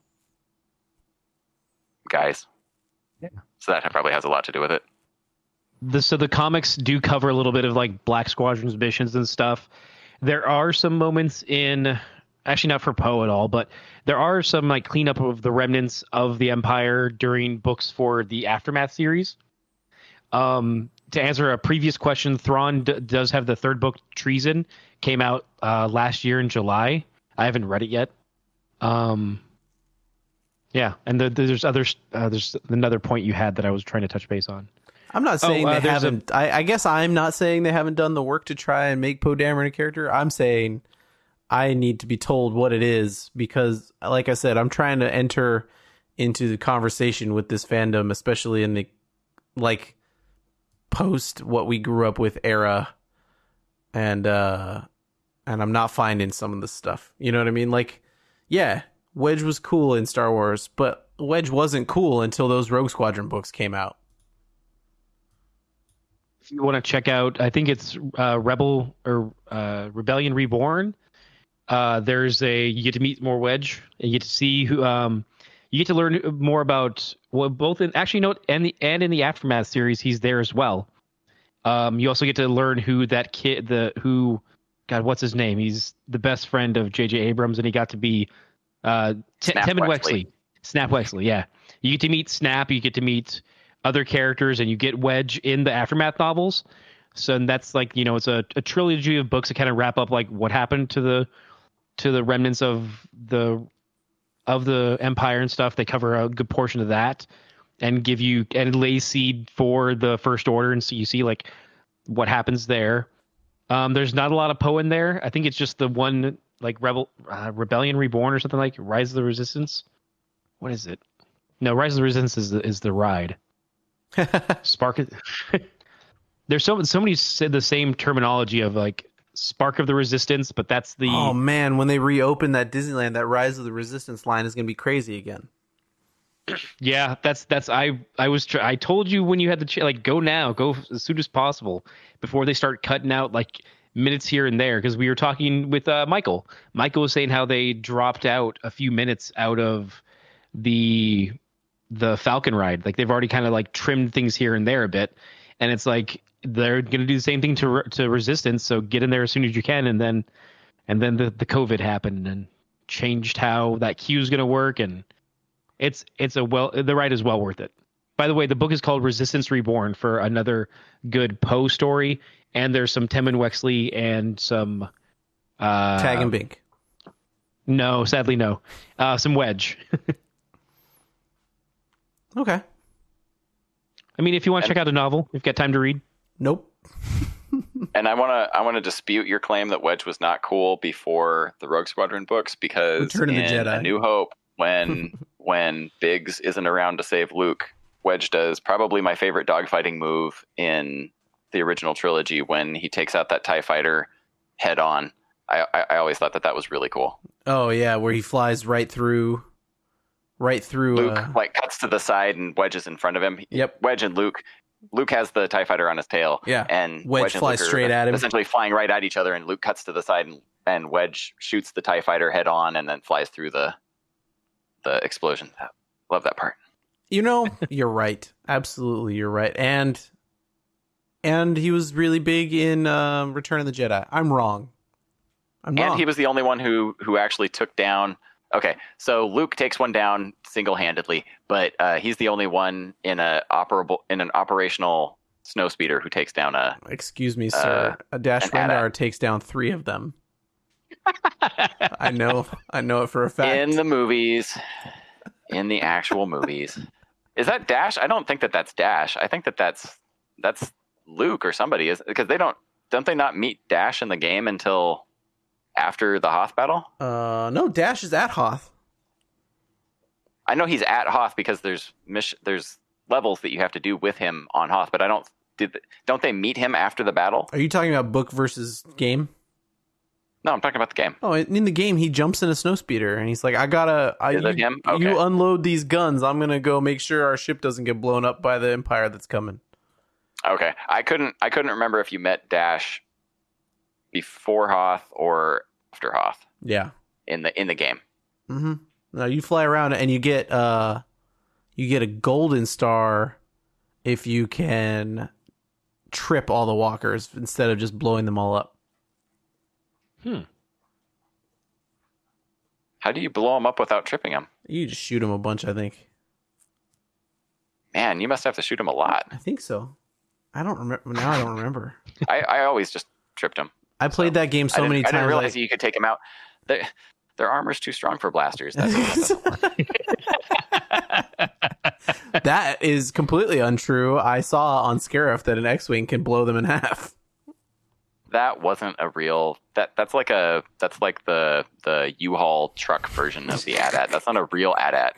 Yeah, I think it's an. A, what is it now? Okay, now, now I have to Google that. A T A C T or A T C. Okay. Like bleeding question that I have actually been asked recently by a different person that was watching some documentary about Star Wars. Is it AT-AT or A T A T? Both well, are acceptable. I say add at. Yeah, I, I know that. I know that in. I know that we're we're supposed to say AT-AT, but I I have always said AT-AT, and I will always say AT-AT. Interesting. I've always said AT-AT. Well, I believe I I think that you're the the more. I think that you're the version that is more accepted, but I've always said AT-AT, and I always will. Yeah, I've said AT-AT, but I always see A T S T for the chicken oh, walkers. See, I, I, I pronounce is... the chicken walker. Yeah, I just. And there's actually two different versions of the chicken walker, because there's the ones that are on Hoth, which are a different model than the ones that are on uh, Endor. Those are two They're different models. A T S Ts? No, so the, it's actually a different model, a different design for essentially the cab top. And I, I, I actually learned this from The Mandalorian recently. In The Mandalorian, they have the they they had the new gallery series where they go through and they talk about, you know, one episode's all about the directing, one episode's all about the scripting, the last episode's all about connections and how they tie every like the Inferno Trooper to an old game and the Darksaber to, you know, the Clone Wars stuff, and they they draw all these connections and say this is how we built the story, was we seeded it with all these little pieces from Star Wars. So you always had Star Wars in there, and it, t- it brought it, it made it feel richer, and it did, because you, yeah. uh, part of you is like, oh yeah, I, I remember the E-Web canon. I remember that. That's yep. awesome. And they showed how there's the, in the, in the gallery, the eighth one, they're like, oh, there's a difference between a chicken walker and the A T S Ts, because the chicken walker, when it was referred to that uh, was in the Hoth scene where there's just one, uh, one little chicken walker coming forward. And the, ca- the, I say cab, but like the head design is different from what you see on Endor. Huh. huh. Yeah. Pretty sure that that was just a, you know, a whole movie apart difference. But, yeah. Yeah. But, but that's kind of cool. I haven't, I haven't watched all of those. I, I watched, I, I don't know, the first I haven't three watched or those, four yeah. of them. Yeah. Yeah. All I know is it's, it's, if you got really, really good at Shadows of the Empire, you could fly figure eights through the, uh, through the legs, and they went down faster. Congratulations. Yeah. I did not play that game that much. I, uh, something about it, that Hoth level is iconic to me, and I have replayed The Hoth it. level was it's great. Hoth. It was everything after that that was like, well, I mean, like, flying around in the Outrider wasn't too bad, but the, like, the third-person, first-person jumping around shooting stuff was kind of rough. It was, yeah. like, that early three-dimensional. They were still trying to figure out, because that... I, I think that that was like a launch title for the Nintendo sixty-four. They were trying to make a N sixty-four Tomb Raider. Yeah, and, and and a lot of those early three D games are really kind of rough with the controls. Yeah, I, I don't disagree with you. Hmm. By the way, I mean, this is the, a backtrack real quick, but my brain's going to keep it in there. The Mercy Kill is not technically a Rogue Squadron book. It's a Wraith Squadron book. And it's it's part of the X-Wing series, but carry on. Wait, I'm what? ridiculous. And so you guys were talking about the book, yeah, Mercy, uh, Mercy Kill. Kill. Uh-huh. It's the it's tenth not a, it's novel not a Rogue in the Rogue Squadron series, or it's is, the is tenth Star Wars novel in the X-Wing series. X-Wing. Oh my god.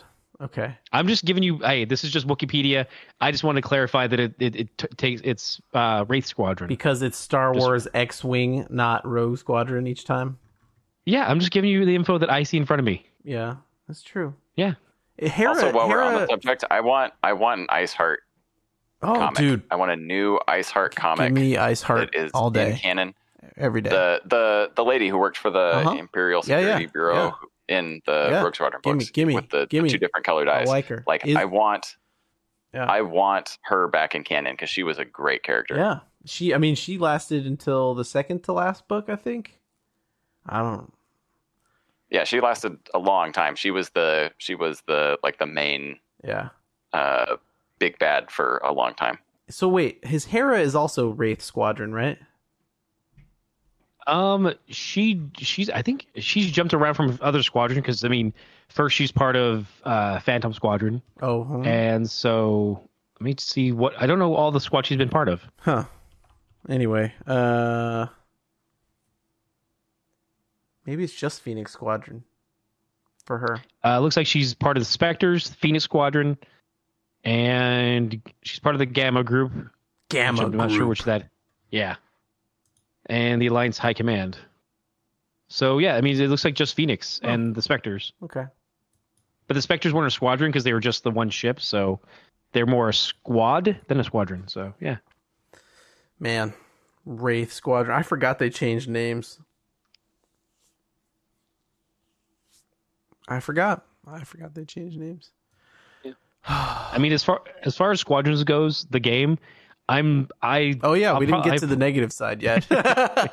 I'm it's all good. I'm middle of the road. I'll finish my thought, which was, I will likely play it just for the single.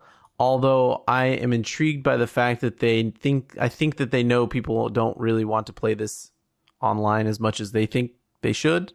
So you can play all the multiplayer stuff against A I if you want to.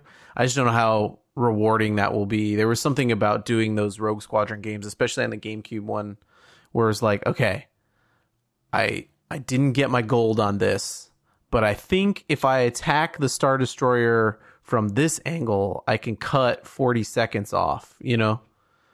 Um, which I don't know if that'll be in this. Uh, so I'm kind of like middle on it. I, I was negative on it initially when I watched that trailer and the X-Wing was on fire in space. Yeah, I remember that. you, just, you just gotta let it go, Andy. And the TIE Fighter they, was they on play, fire in play, space. They play fast and loose with physics. TIE in Star Fighter Wars. was on fire. There's TIE Fighters and fire in all of the original trilogy movies. What? How? Hmm. I don't think about fire in space. I'm not saying that that's not something that couldn't happen. I'm saying that, that it has happened in Star Wars a lot, and and that kind of stuff has never been something that people in who have been making Star Wars have ever cared about. It's, that sort of like it's not it's not hard sci-fi where they're gonna they're gonna be like, oh, the if if. the X-Wing loses its engines, it's still going to continue moving on at basically the same speed for a really, really long time in the same direction. It just can't move. You know, uh, they're going to, if, if you lose your engines, you're immediately going to start falling towards the, the Death Star or whatever. It seems to me that I have some counterpoints for you, sir. Okay. One, they tried to explain the Force with biology. Well, yes. And but... then backtracked on explaining the Force using most of Clone Wars to be like, no, no, no, no. There's like a cosmic force and a living force. You see? And like... they Okay, so I, I want I, I want to step in and say that the midichlorians were not... Uh, they weren't explaining that the midichlorians were uh, anything about the Force. The midichlorians are the parts of our... It, they're the they're the organisms, the the... the the things in our body that allow us to interact with the Force. Yes, I understand. And and so the, and because of that, the more of them that you have, the better you are able to interact with the Force, which which is explaining why some people are stronger in the Force than others. But that's not that's not the same thing as uh, midichlorians aren't the Force. Yeah. Midichlorians are just the part the things in us uh-huh. that allow us to interact with it. Uh-huh. Where's the midichlorian factory so that I can be a Jedi?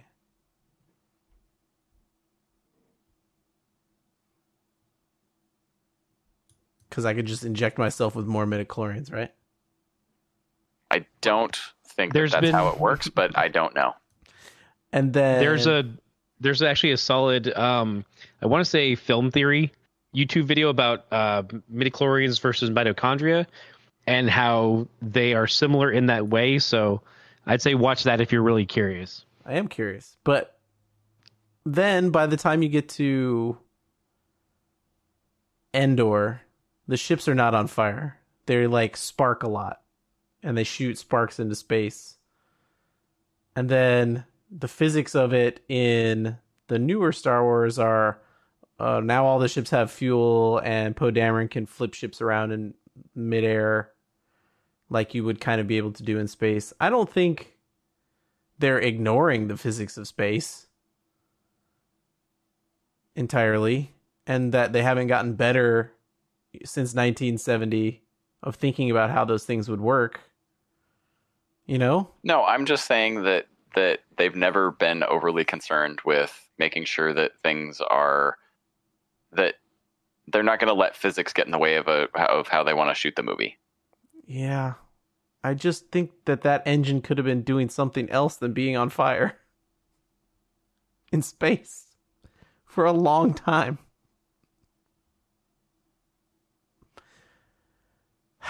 I think I think you're asking for something more than they're willing to give, because it's just visually they have to represent it somehow. Yep. And there wouldn't be. Okay. Yeah. All right. I have to let it go. It's, it's like Two, I'm outnumbered. I'm outnumbered. I get it. But we're both saying you're not wrong, but we're both saying that they don't care. That I don't think there's, there's I don't think there's another good option. I can think of a lot of them, but we don't need to go into it. Now All we right. got to get your. Uh, we never finished your uh, third perspective. We got we got yes, awesome. Please, let's make this awesome. My tempered. There's going to be stuff in here that we don't like, but it probably will still be fun. All the way to... Ken's going to play it once it gets to six dollars. Like, so I here's the thing. I don't have the same connection you guys do to Rogue Squadron. I don't know. I wasn't yeah. a big... I wasn't a big flight sim guy, so that, that game never quite bit for me. I played a little bit of it. Also, I didn't have an N sixty-four. Oh, that's so a that problem. Also doesn't... Yeah. There's also... that my P C couldn't handle... Like, I I was never a big P C gamer, so I didn't play the TIE Fighter games and the X-Wing Fighter games on P C, which is another the, kind of... They, I think they did Rogue Squadron. I know they did Shadows of the Empire for P C. They they they did do Shadows of the Empire for P C. They also did it for sixty-four. Um, I think I read the novel for Shadows of the Empire, and that was my introduction. because the, And that was, that was funny, because you when we were talking about Shadows of the Empire, it's like, oh, well... Does Dash do that in the books, or does he do that in the game? Because they they didn't communicate apparently on some of those finer points. Which yeah. I mean, as as much as we love it, that is kind of like uh, guys, you couldn't just like meet in in like just a, a board that lays out like, oh hey, what's going to happen where? But oh, it's yeah. it's fine. Talk about um, a difference between the old canon and the new canon in in the same uh, property that they were launching all basically at the same time. The comic. The book and the video game for Shadows of the Empire all had different stories. Oh yeah, completely, yeah. completely. Yeah, and that that was a series that was a Star Wars movie without a movie, and it's like they even had a soundtrack, and you're like, what? Yeah, a soundtrack to what? I have that soundtrack. Game, to... I, do I do too. too. It's actually it, it doesn't it doesn't really sound all that. I don't feel like it sounds Star Wars ish, but it's kind of a cool. Mood music. I like yeah. to listen to it. I think frequently. It's closer to the music in Solo than you remember. Because that and and a lot of it, a lot of it is is tertiary music. It's got keys from other Star Wars songs, um, and they've yeah. used that Ord Mantell Junkyard piece in other stuff since then. Well, I think that's that might be why you're thinking that it sounds like Solo, because when Um, I, I never thought, I never connected the two, but um, I I do think that a lot, that Solo, the music for Solo has way more cues and uh, things like that in it that go, where where you can tell like, oh, that's John Williams, you know, that those that three-note lead-in yep. is John, straight straight up John Williams and whatnot. So that's probably why, why to you, they they they... They seem so similar. I'd accept that. Yeah. And so because of, I mean, the N sixty-four thing is definitely, I think, a strong reason why I don't have an attachment, and the P C. Um, I'm not as in love with the ship-to-ship battles. And so that's not one of my driving features. And since it does feel like they are, because of the price point, they're either... Like, hey, get the game for forty, but then be ready for the microtransactions to make up that other twenty dollars worth of our game, because we're going to charge you way more than that for all.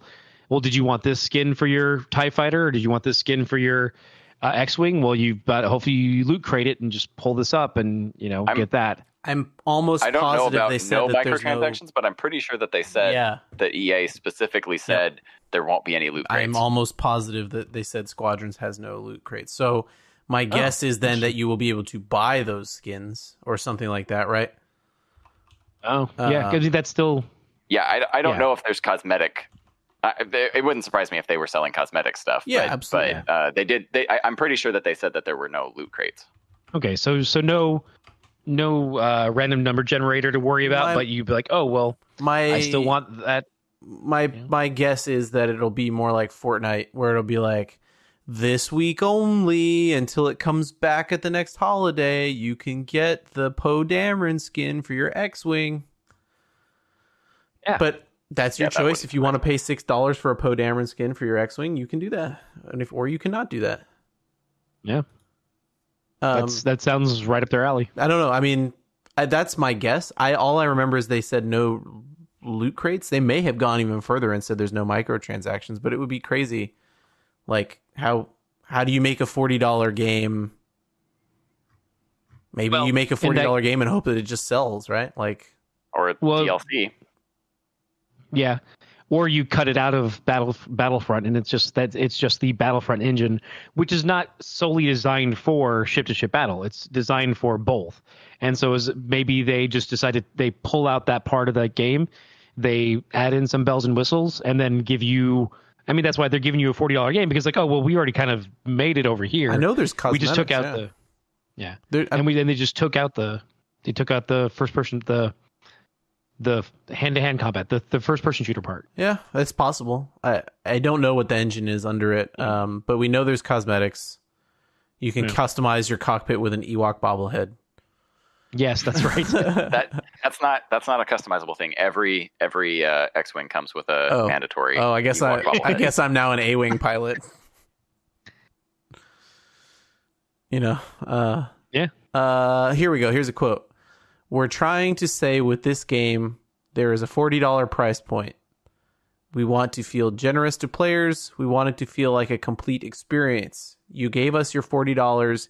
Here's a game that you will love. Thank you. That's it. There isn't something we're building around. A live ser- service strategy is built around a game that is complete and great in its own right. That's not to say we won't ever add anything like D L C. I guess we could... It is not presently a live service. Interesting. So then they, will they not have like big servers like they're going to have for, or like they have for Battlefront two? Is it, is that why the bots are already in there as an option? Because it's like, oh, it's just going to run, it's going to run off your system. So if you're playing with friends, you're playing hosted through one of your, yeah, you're hosted one of your, one of your friends' house. Hmm. I don't know. And that, that, that makes sense. I mean, that, that's, That's reasonable because, I mean, we've been playing a hosted game the last, what, month or so with yeah. uh, State of Decay two. Mm-hmm. And it's like that's been – and, again, that's a forty dollars game. So you're kind of getting – and you you know when you're when you're putting in that much money, you have to lower your expectations. So, I mean, even though it's E A, you know, adjust your expectations. But I think a large part of it is that they just – a fair amount of the development cost was just built into Battlefront two. And they're like, well, we can probably get another forty dollars out of them by separating it and writing a story. And at least Hera's there, and that's that's probably my the thing I'm most happy about. I think that... Okay, I don't I don't think that they lowered it to forty dollars because they didn't have to rebuild the engine. I think that because otherwise Madden would be like twenty bucks every time that, that they that it came out every single year. I think that, that they are trying, because the last time that they tried loot crates in Battlefront two, the fan base completely rioted and uh state government stepped in to try and like create legislation over gambling with them. And I think that they're trying to uh, not, I think that they paid a lot of money for this license and they don't want, and the, and the Battlefront two thing happening like a week before that game came out was like their worst case scenario. And they're trying to um, smooth things over with the fan base and get some goodwill back. Um, 'cause I, I would not think that E A would have that kind of like, Uh, oh, what's the term I'm looking for? That sort of like benevolent uh, motive. You know, just because like just because like, well, we didn't have to work as hard on this game, so we'll we'll cut you a deal. That that doesn't sound like something that E A would normally do under under normal circumstances. It's it. I wonder if there's been a little bit of shakeup with who runs this license. If they got a little bit more leeway to do pricing or ideas, because there's been a lot of high profile cancellations. They canceled that, what, thirteen thirteen, um, which now I get because I finished Clone Wars. Now I know what level thirteen thirteen is.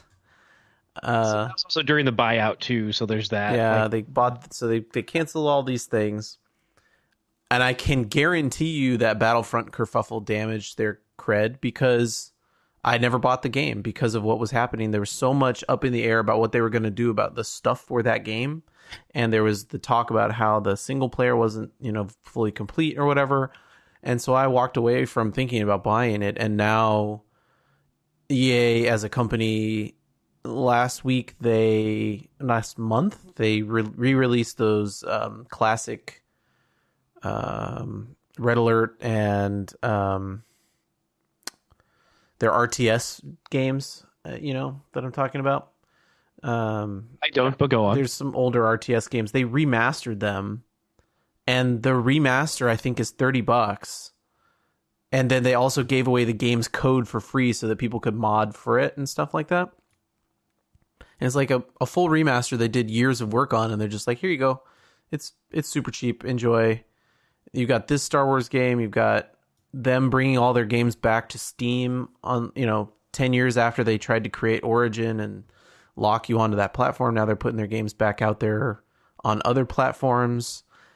There's a very real, what Kit was saying, feeling that I get of,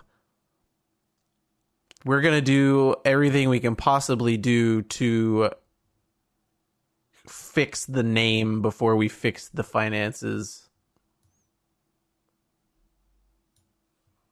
To fix the brand so that they're, they no longer have the stink of, well, E A on them. Yeah, yeah, yeah, right. You don't want to say, well, it's E A, so I don't trust it anymore. You know what I mean? Yeah. Well, is the, is the, I know when it happened, it was the most downvoted Reddit comment or post of all time. The, is is is it still the, the Battlefront two thing? The microtransaction thing, is that still the most downvoted I'm not, Reddit comment of all time? I'm not hip to the Reddit anymore. Okay, sorry. But I, I I'm not either, but I know about. I, I know that that I remember hearing somebody say this is like, you know, because it got downvoted however many tens of thousands of times or whatever. Yeah. Like. Uh, that it was the most downvoted Reddit post of all time. Yeah. That doesn't surprise me. Command and Conquer is the name of the series I was thinking of. You've heard of Command and Conquer. Everyone's heard of Command and Conquer. That's correct. I've I've heard of it. Um, I haven't really played much uh, first or R T S games outside of StarCraft, but yeah. I, I'm I'm familiar with what you're talking about. Sure. Yeah. And so that's like brand new. It's twenty bucks. It's brand new game, you know, redone. So well, it's a it's a remake, right? It's a yeah, but or it's not a, even a remake. It's a remaster. It's just like they they tightened up the graphics. And no, they top to bottom they out. redid the game. They just, you know what I oh, mean? Okay, yeah. It's, it's weird. It's a weird series of releases all in a row from E A that don't make you go. Well, they do make you wonder what's up. Like, what's the what's the catch, right? Yeah, well, that was what I thought when I saw the forty dollars.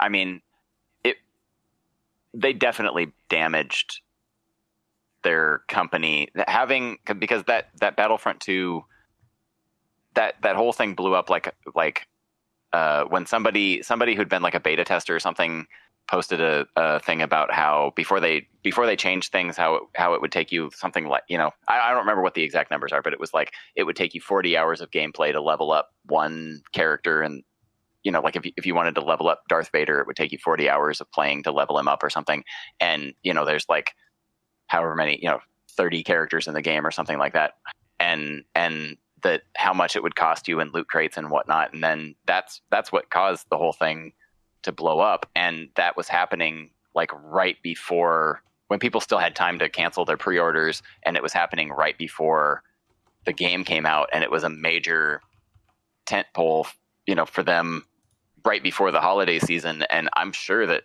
that, that was a complete nightmare for them financially, because the, and then they had to go back and get rid of all the loot crate stuff, and they they'd already said that they weren't going to do any paid D L C, and so like I'm sure that they lost quite a bit of money on that. And And then you've got you've got you know, the mainstream media doesn't normally cover video game releases, and you've got you've got you know, people on C N N talking about how, you know, the governor of Hawaii wants to look into whether loot crates are gambling or not. And like, that's, that's gotta be a P R nightmare for them. Yeah. Yeah. yeah. Unnecessary uh, comment, but it is still the high, the, the most downvoted comment on Reddit. Wow. Wow. The other one being uh, the one right behind it, and not even close, is something under the Reddit's Thanos did uh, nothing wrong, and they literally asked for downvotes for that. So yeah, there's. So yes, that's the most, still the most, but not doesn't help the conversation. Just adds a little bit of factual background, guys. Yeah, no, it's good. I uh, I while we were looking at this, went down a click hole because I had open uh a page about Ahsoka Tano's lightsabers, because of what you were saying about how they were white. And I noticed something I never noticed before about her sabers. I think I'll leave it for another time. I don't, yeah. I'm down a click hole. Are you going to remember it, though? Yeah, I wrote it down. We'll talk about it next time. Okay. We'll talk about it next time. Okay. No big deal. We're good. Is it the different the, the difference in length? Y- yeah, and the shape of them. The newer oh. ones. The shape of the hilt or the shape of the blade? Hey, hilt. Uh, hilt, yeah. Mm-hmm. Okay. Yeah. That's fine. I mean, yeah, that's, we can cover that next time. Yeah. There is, I mean, the they in the original Clone Wars too, they they had the different lengths, the Shoto and the Daito. Mm-hmm. So that was there from essentially the beginning. And j- just another lightsaber form of combat. It's interesting to note that when they introduced Starkiller, um, or I shouldn't say when they introduced him, but in, in the second game, he started using two two lightsabers as well. So then at that point, you have two of Vader's apprentices both doing the same Uh, lightsaber form, which is kind of just an interesting note. Ventress is not. Ventress is no Starkiller. Yeah, but you said two of. Uh, he's talking about Ahsoka. Yeah, oh, Ahsoka oh, and Starkiller. Oh, okay, right. Yeah, it's all good. Starkiller, right? No, it's late. My brain's tired. Wasn't thinking. My bad. Okay, it's all good. Are the are the different lightsaber forms still canon? Yeah, that's a good question. Yes. There are still, actually, that's an interesting point too. So there are still, I believe, seven lightsaber forms. Are they, they still called like Makashi, they had Way three of the, in the Rancor, game. Stuff like that. Mm-hmm. They had three, and there's actually a newer one that's supposedly. This is one of the things where it's like it's the internet rumbling and different information going out at certain times. Part of the new, essentially, I keep calling it Star Wars Double Dare or Star Wars Legends of the Hidden Temple. It's a Star Wars Jedi Temple Challenge on YouTube. Mm-hmm. There is, they introduce a new Jedi Master, Jedi Master, oh God, Ahmed Bach, or something like that. Uh, Ak, I think, I'll have to look it up. But he, he employs a new lightsaber form, which is based on Eskrima, which is a Filipino martial art, and uses, uh, in the martial art, can use multiple uh, handed weapons, but in this one, it's a new form that handles only is one-handed, and the other hand is used to wield the Force. But the the form name is just kind of temporary because it hasn't had a hard confirmation in any book. It's more just people discussing it in interviews and, and talking about it, but it hasn't been... What? What is he from that they've created this character if he's not in any book? He's from the show. What? And it's being treated as canon. Which show? Uh, Jedi Temple Challenge? Star yeah, Wars Jedi, Star Wars Temple, Jedi Challenge. Temple Challenge. And his name, I'm at the page right now. His name is Kelleran Beck. Is that Kelleran Beck? That thank he's you. Played by um, Ahmed Best. Ahmed Best, yeah. Who played? Yeah, yeah. yeah who, who played Jar Jar? Right. I'm sorry. That that's where I got mixed up. Um, Ahmed Bach is a is the character Ahmed Best played in uh, Clone uh, the Clone Wars. I'm sorry, Attack of the Clones. Right. He's a background character that he like in he the bar. Int- Yeah, in the bar scene, in when Anakin and Obi-Wan are chasing down uh, Zam Wessel. Zam Wessel? Yeah, Zam Wessel. Uh, they he, in the background, he's there as well as uh, Anthony Daniels as two kind of just background characters that ended up getting a Tag and Beat type series and some stuff. And yeah, I would watch that. They turned. Yeah. But yeah, so, and he talks about it in one of the, I want to say, like, in one of the interviews and stuff, he just says, like, oh, yeah, you know, that that original character was just something that, like, Anthony Daniels was like, hey, let's go be in that scene over there. And he's like, what? Like, so they just jump into the scene. They have, you know, they have a costume. They go through makeup. And so then that spins out a little sub-characters and stuff. And But they they share the same last name. The new Jedi Master, Kylo Beck, shares a, the same last name as Ahmed Beck. Okay. And he's, he's said that they are... They are connected. Now, is that okay? Have you watched the show yet? I've watched the first two episodes. Is it, it super is duper a, Legends of the Hidden Temple for kids? Oh yeah, oh yeah. yeah. It is. It is very much completely just fun double dare stuff of like, all right, we'll go do this and you know run up the temple wall and do that. And it's it's a bit repetitive. There's a fun, there's a little story bit in the middle of like, you know, he tells you a story and then you have to uh, recall the different facts within the story. And that's kind of fun, but it's a little, it's kind of repetitive. And yeah. Cause it's like the same challenges every time. Hmm. It's fine. They also, they introduced two new little droids, like an R, an R five unit and a protocol droid. It's, it's fine for just like seeing like, oh, okay, this is just another thing in the Star Wars lexicon. I'm fine with it. It's, it's not, it doesn't further the narrative at all. It just, it's just a fun game show for kids, which is maybe if that's what you're looking for. It's great. Maybe it'll be the first Star Wars show to start out for kids and actually be for kids the whole time. Yeah. I'm a little surprised that it's only that it's on YouTube and not on Disney Plus, but I think it was originally intended for Disney Plus. And then they, they shifted it to YouTube for Star Wars Kids. Oh, cause all Star Wars Kids is on YouTube. Yeah, all Star Wars Kids stuff is all on YouTube, and it's a lot of the Galaxy's Adventure, which are freaking phenomenal. I highly recommend them to anyone. What is that?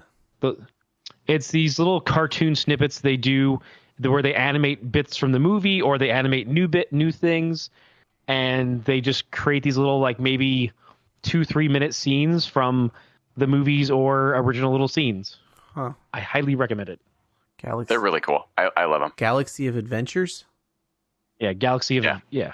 Oh, that's There's what these pictures on, are on from. Yeah. I have seen these animated things from Star Wars where I'm like, who drew that? Yeah. Yeah, no, they're really, I mean, it's, it's, I have the same feeling that I have basically the only, or one of the only negatives that I have of the, of the, the Tartakovsky stuff was when it was coming out, it was like at eight o'clock at night on a Saturday night. Or something, and but it, they were only like two or three minutes. It was like a commercial. It was like two or three minutes long, and it was like in between two different Cartoon Network shows, uh-huh. and it was hard to watch. It, it was it was hard to catch it and not miss it, and uh, and I was I was disappointed that they were so short because I wanted more. It it it helps a lot when you've got when you can just watch them all, not not in that format, but just like on a D V D or on a loop or whatever, and you can just watch all whatever twenty. Episodes in a row. Um, but these are kind of the same way where um, I wish that they were longer, but they they are really great. Yeah, at least you can get well, them on YouTube, the, though. Just I think yeah. that we discovered yeah. that Tartakovsky stuff is also on YouTube. Since unofficially, yes. yes. Unofficially, since yeah. you can't get it anywhere right. else. Yeah. Strangely. Well, and why don't which, why don't uh, yeah. they put the Legends title on that and throw it on Disney Plus? That doesn't make sense. Yeah, or, or sell it to people. Like I don't, I don't understand why they won't. It, it, it's got to be like a licensing thing with like Cartoon Network or something, because there, it doesn't make any sense that they wouldn't, that they wouldn't want to sell that to people. Yeah, I, I think it is. It, that that's the thing that makes the most set, m- amount of sense is that whoever was paid to produce it during that time frame and whoever would need to get royalties then back. And I'm guessing that's that's the biggest reason. Yeah, just they don't want to pay for something that they don't they don't already own. And also if it's not canonized, like it's not, I don't know, maybe it's different. I mean, publishing rights are different. So is this Galaxy? Yeah, but you can buy the Ewok you can buy the Ewok Adventures on Amazon. So I, I, I bet it's a I bet it's a licensing. That Ewok Adventures will eventually be on issues. There's no way. It's going to be on Disney Plus eventually. I bet you it's already there. Well, right. I'm not I'm not saying that it has to be on Disney Plus or it has to be for sale or whatnot, but it's it's it's strange that it's not officially available anywhere since, you know, two thousand six or whenever the last D V D set came out, and that, that, that, that they've basically just been like uh, pretended that it doesn't exist. Hmm. The Ewok Adventure is not on Disney Plus. No, but uh, I, I don't. I'm not sure if they still are, but they uh, like a while ago they were. You could buy them on D V D. Amazon. Amazon suggested them to me. Yeah. They were like, "Here's something you might like." Yeah. I bought them. I bought them on D V D when I saw them because I was like, this is going to go the same way of the Hollywood or the Christmas special. Holiday special. Holiday special. Because this is going to get ignored eventually. And I think it was just after Disney had bought them and they had said the canon was going. And I was like, this is not going to be in the new canon. I should grab these while they exist. So I have those somewhere. I don't know where. Yeah. The Ewok Adventures yeah. or the... Tartakovsky. No, no, the Ewok, Ewok Adventures. Adventures. I gotta. I gotta. They're not. Yeah. They're not hard to find. I, I, I got a copy a while ago at uh, um, Half Price Books. Um, I was in Half Price Books, and they had they had the two pack there, and I mean it wasn't expensive, and I, I don't I don't think that they're that they're that hard to find if you want them. Yeah. Yeah. One good thing too about the the Galaxy of, of Adventure stuff is much like you were saying with the Genndy Tartakovsky stuff, it is so short. Like it's a minute and a half, it's a minute and thirteen seconds. Like it's they're pretty short little snippets, but they also do collections too. Like there's an and there's a um, Empire Strikes Back the fortieth anniversary where they take oh this is the cl- bit from Cloud City, this is the bit from uh, when Luke confronts Vader. All these little bits and pieces that they don't that they throw together into one kind of video to watch. Hmm. And I know we're wrapping it up and stuff, but speaking of The Empire Strikes Back and the fortieth anniversary, I'm I know Kit saw this, but they're doing a release for the vintage collection of the um, Carbonite Freezing Chamber from from Hasbro Pulse. So and... wait, whoa, whoa. There's a lot of stuff to unpack here. First of all, Hasbro Pulse is like their subscription service for toys.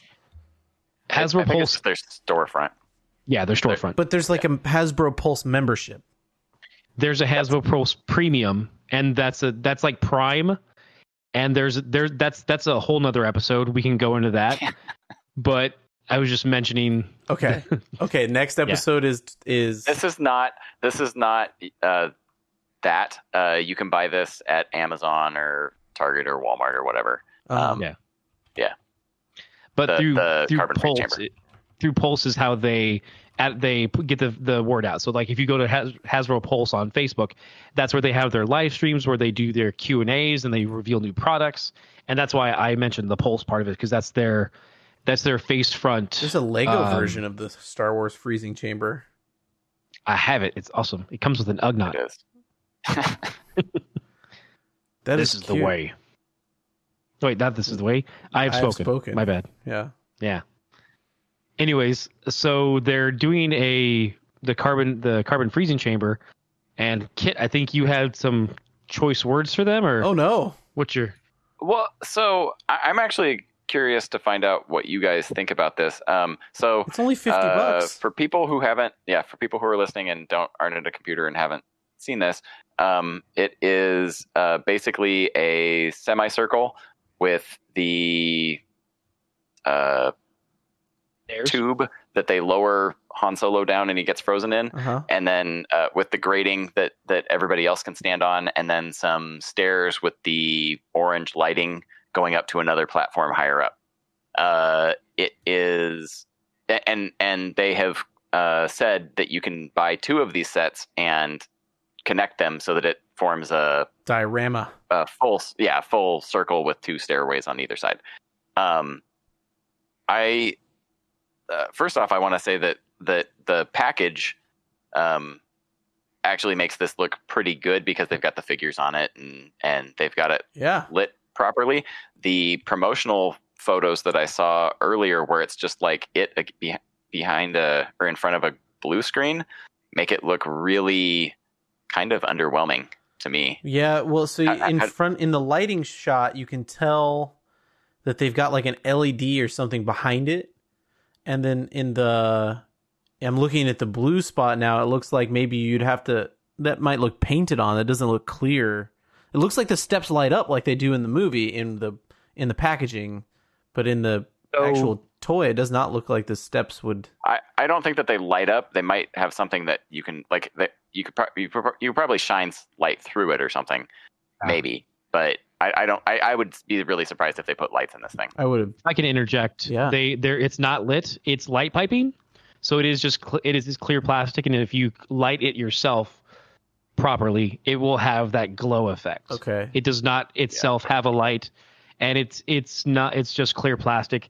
Um, light piping often used for like Transformers, where you have like eyes that are you know cu- you know properly lit when you have a clear spot on the top of the head. So if you catch light in it, it'll just kind of go through. Hmm. Um, it's it's fifty bucks. That's the thing too. Is like it's fifty bucks, so you're paying a hundred for two of them. And to Kit's point, like it is, it's this is geared towards collectors. Like I was looking back at old older carbon freezing sets, and like they're much more of a play set of like you lower the chamber, you have like this trap door, you've got this. This has a that. lowerable chamber. This has a lowerable chamber, but like that's it. And like there's no like. From my understanding, there's also not a feature where you lower in Han and then you raise up a carbonite piece. Like it's not, it's not a play set. It's not for kids. This is for adult collectors to put on their shelf. And I appreciate that, like as an adult collector, but it it's a, a very specific audience. And it's like, it's not like if you look at older play sets, like from the Powers of the Jedi series, mm-hmm. they had a lot more kind of fun play focused features as opposed to this is going to look awesome to set up all your characters with. Does uh, but it also is there another way to get one of these Kenner throwback uh, stormtroopers on a card? No, um, well not on that card. So that card, that's the part of it too, is that that card it comes with one stormtrooper, one of the previously made bucks. It's not a new mold or anything like that, but it is on a Empire Strikes Back card, and it has. It's for those at home. It has a stormtrooper in the carbon uh, freezing scene, so he's he's in the proper setting, so it it fits properly there. Yeah, I mean that's kind of cool. That's not worth fifty yeah. bucks. Cool. Yeah, because it's a three. Uh, what a what's the scale really for this? Choice. Is three seven five? Yeah, yeah, fifty bucks for a three seven five stormtrooper and half of a playset. Yeah. yeah. Hmm. That's not the the figure. If you figure that. The, If you consider that the vintage collection figures go for thirteen dollars, then you're getting the playset for thirty-seven dollars. That's that's that's not actually that that terrible. Um, I think that the the Jabba's Palace playset that they came out with a year ago was a much better deal. Uh, that that came with um, uh, three walls um, and two figures. It came with uh, Reyes, who's the the three-eyed guy from Jabba's Palace, and it came with oh, yeah. Han in Han it, it, the thawed Han from Carbonite. I think um, those... that you could, and you could like put the Carbonite on the wall. Um, that was a really nice set, and I think I think that might have been that was either forty or fifty bucks. I don't remember what the M S R P on that was, but um, I think it was fifty-two. But I, I that one I felt I don't know. This one, the way that it's the way that it that they're that it's shown, and the way that it is, because they've got it up on like I don't know four, maybe six really slender poles that are basically holding it up, and and it's got that weird cage at the top of the at, at, on the top platform. I don't know. I I'm kind of excited about this, but also I'm kind of I think that the actual playset itself is maybe not. Exactly what I'm looking for, and I, I I know exactly what you're talking about, Ken. I have the I have that the Power of the Force two carbon freezing set. It's actually set up right now uh, on my on my bookshelf. I'm looking awesome. At it. Uh, yeah. Uh, so you're not going to replace it, the Power of the Force set with this one? I'll probably I'll probably still get this. I might even get two. Oh um, man! Like I was like I was saying, uh, they've got your the, number. Yeah. Well. Uh, Luckily, I have I have um, uh, Hasbro has decided to drastically cut back on the. So I I buy the occasional six inch figure, but my main focus is three and three quarter inch, mm-hmm. and always has been. And Hasbro has been going away from that over the last couple of years sure and cutting way figures. Back. So I have I have lots of toy money that I have not been spending on because they won't sell me anything. uh, so they, I can, they don't love I, me yeah, anymore. I can, Yeah. So I, I'll, I'll actually comment a few things from the live stream as well. they have stepped back from the from the three and three quarter series just because they, for multiple reasons. One, there's not as much that's in the line right now. Like, we don't have any movies we're looking at right now. Um, there's some Mandalorian stuff that they have on the horizon. Oh, they do have. Okay, because I was going to say they, they had that whole video game. They did a huge line of toys for Fallen Order from the six inch. They could have done three seventy-fives. Right, and they and they didn't. And so that's that's one of the, the reasons why they're kind of... Let me, let me just say, we had, six months ago, we had a Star Wars movie, and they put out almost nothing in toys. There was no toy line for Rise of Skywalker at all, and they put out uh, three or four vintage collection figures yeah. from that in in in waves with other shared with waves, other yeah. stuff. Yeah, o- yeah. October Which has was the Mandalorian. Like really pretty depressing. Yeah, and they've already and um, they've already done some from the Mandalorian, right? They did Cara Dune already. Mm-hmm. And, and and the Mandalorian, Mandalorian yeah. Oh, oh, they already did the Mandalorian. That, yeah. yeah.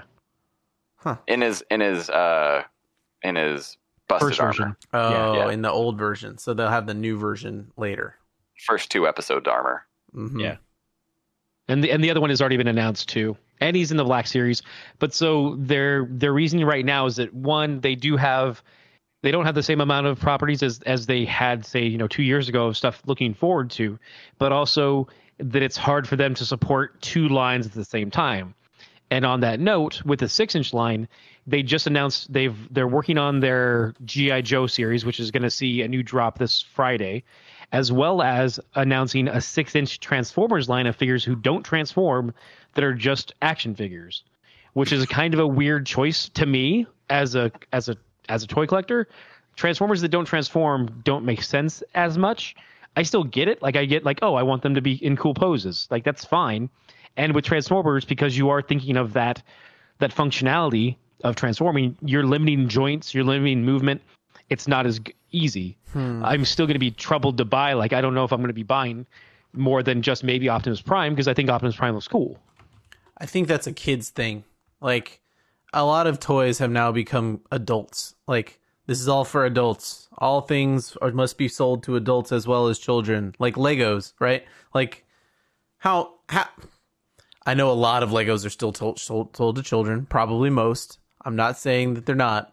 But the, a significant portion of their money comes from, you know, the, hey, these are adult toys. And so they're more expensive than they would be if they were kids' toys.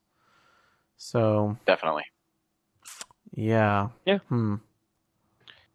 I'm just saying, in, in terms of like other playsets and and vehicles and things besides single carded figures, um, a playset like this plus a pack-in figure, which I, I was gonna say, uh, making it a troop builder, um, a, a stormtrooper is really smart. If they had put in uh Boba Fett or Chewbacca or Lando or Han or something, that doesn't that doesn't make me want to buy. That's not going to tip the scales for me to buy a second set. But if you give me a second stormtrooper, that makes sense, and I can have two stormtroopers, or I can I can have one that I leave in the in the package, because that that that packaging for the for the stormtrooper is actually pretty it nice. It looks really good. I, I like that. Yeah. Yeah. So there's another um, Mandalorian I think Black that, I think that that was really smart of them to to make the Stormtrooper be the pack-in figure. There's another Mandalorian coming. Yeah, yeah, like another Black there's series. There's going to be lots of Mandalorians coming. Yeah, there's the version two that's coming, so he's in the all Beskar armor. Yeah, um, look at that. Yeah. He's in all Beskar and he's got a jetpack. Huh. Oh, yeah. Look at that. Okay. I I know why collectors will want this. I don't know that I want this. Yeah? Hmm. For the for the Mandalorian or no, for, for the uh, sorry, for the for the three seventy-five um Carbon Chamber. Carbon Chamber. Yeah.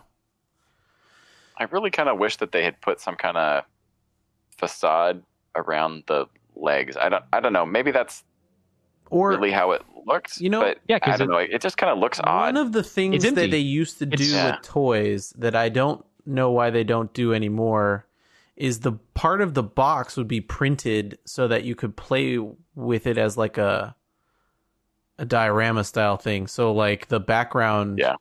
you would put the background behind it and you would see, you know, the uh, Cloud City chamber behind your toy.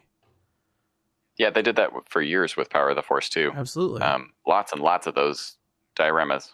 The first one I can think of is the Expanded Universe stuff, because I know for a fact Kyle Katarn had a backdrop that like opened up, and so did, I want to say, the Mara Jade figure too. Yeah, Mara Jade and Thrawn. Thrawn yep. had one too. He had like, yeah. his was like the Bridge of the Chimera, I think. Yeah. Why don't they do that? I mean, they're bringing all these vintage packaging back. You know, it, well, on this particular one, they might. I mean, they, the the packaging is half the is half the appeal on these, right? So they wouldn't give you something that you would cut up on Good point. on this. Yeah. But they, I mean, they could they could easily stick a piece of printed a thin piece of printed cardboard, cardboard inside the box. Yeah, but I mean, they wouldn't. I don't think on this one they would make you cut this up the box. This is the, the Right. The, the the purpose that the box serves on this is totally different than what they were thinking uh, back, back in the twenty sure, years ago on sure. Power of the Force two. Yeah. But you could also, yeah. like you just said, that, you know, it's not hard to fold up a piece of cardboard in there that's printed to look nice in case people wanted to display it and keep their yeah. box intact. Yeah. Yep. Mm-hmm. Yeah, it just it seems, and it's funny too, because it's like looking at the Jabba's Palace piece. They and they said this too, is like you can buy multiples of both and like just expand them. And you can do this with Jabba's Palace. And I get it. It's just one of those things where it's like, I don't, I don't know. I, I the feeling like, oh, you're not, so I'm going to buy multiples too. And then that's, I don't know. It's, it's tough, especially because, because of the presentation, the Jabba's Palace is like, oh, that's a great backdrop. So you can put figures in front of it. Mm-hmm. With the Carbon Chamber, like Kit's saying, you, you look at it and like, okay, so it's just a, it's just a, some posts and then flat pieces of plastic. Like, it's not a lot that they're giving you when you get down to it. Like it's it's four four or two plates, and then a bunch of legs, and then the stairs. Like that tube's there. To, like it's not. I don't know. And technically speaking, if you buy two, you'll have an extra tube, because you have they give you the semicircle and one center tube. So it's like, oh well, I won't use one of them. Well, like, then what are you doing with the other? I'll piece? take your extra tube. Yeah. Fair enough. I'll just put it on your put it on your desk. Put some pencils yep. and pens in. Yeah, it. I'll, I'll no. I'll just leave it with Han in it, and when I'm having a bad day, I'll just make him up and down and up and down. frozen, frozen, frozen, frozen. One thing I, I'll mention too is they are doing some of these vintage collection ones at at Star at Disneyland, because I remember in particular. I'm pretty sure I saw. I want to say either the Slave one or the A T S T um, from Mandalorian. Yeah. At at I want to say in like the Galaxy Trader or the Star Trader. I didn't know to After, grab the A T S T when I saw it at Target. I wish I had. Yeah. I saw I saw it. I think I saw the A T S T at Target. Maybe it was the vintage collection. It was maybe it was the Lego one, and it wasn't okay. the vintage. Oh one. yeah. There's a Lego one for that too, and that comes with Cara Dune. It has, and a Mandalorian, I think. Yeah, a Mandalorian, a Lego Cara Dune, and a like a, a, an alien. Cl- a, you know, a, a what are the names? I think, yeah, I think a Klaatu. Yeah, Cl- it might Klatus? be Klaatu. Something. Yeah. The dog faced guys. The dog dudes. Yeah. Yep. Dog dudes. Yeah. Oh boy. But yeah, but I, I already got the pre order for this for the. Razor Crest, so I don't need that Mandalorian, but now I need to get the Cara Dune. So I'm like, okay, bricklink away. Here I go. Yeah, twelve dollars minifigure. Eh, I mean, you can actually get her for about five or six. And really? Bricklink. Yeah. Wow. I figured that would be the selling point of that set for a lot of people, right? I mean, a lot of people are more going for the Mandalorian because they hadn't ha- announced the Razor Crest yet. Mm-hmm. So, like, initially that was the push. Sold, and then there's also the push for the... Yeah. Is Bricklink the place? Because the... I gotta get another. I gotta get another train engine for my kiddo. Yeah, yeah. I mean, Bricklink for old stuff. You can still. I mean, Lego's still got some decent stuff on their site, and you can get that Disney train if you want. You know, I, d- I need another motor. One of the motors uh, got clogged oh. up with dog hair. Gotcha. Mm-hmm. Yep. And on that note. I think when we're talking about Duplo train motors, we might have gotten to the point where I feel woefully underprepared for this episode talking about toys. I have plenty of things to say about toys, but uh, we, maybe we should save some of them for next time. Yeah? Yeah. Sounds good. I think so. Okay. All right, guys. Next time, we'll be back with Ahsoka Tano's lightsabers. More about Clone Wars. I have a lot more about Clone Wars. Oh, yeah. Uh, that, but that I wanted to do the stuff that was related to Fallen Order, and I, we got good stuff out of that, too. Um, yeah. But I have a lot. I need to organize this file of thoughts that have lasted seven seasons and delete some of the things that just... I took too many notes during seasons one to three of Clone Wars, which really are just kind of garbage notes, because those episodes really don't matter. You know what I mean? Yeah. They're yeah, they're really kind of um, anthology. Yeah. World building type stuff, yeah. Yep, yep, yep, yep, yep, yep, yep. So, out of curiosity, we don't have to get, since we're running long on time anyway, we don't have to get uh, into a lot of details, but uh, so what did you guys think of season seven? Short, fantastic. Short answer. Um, yeah.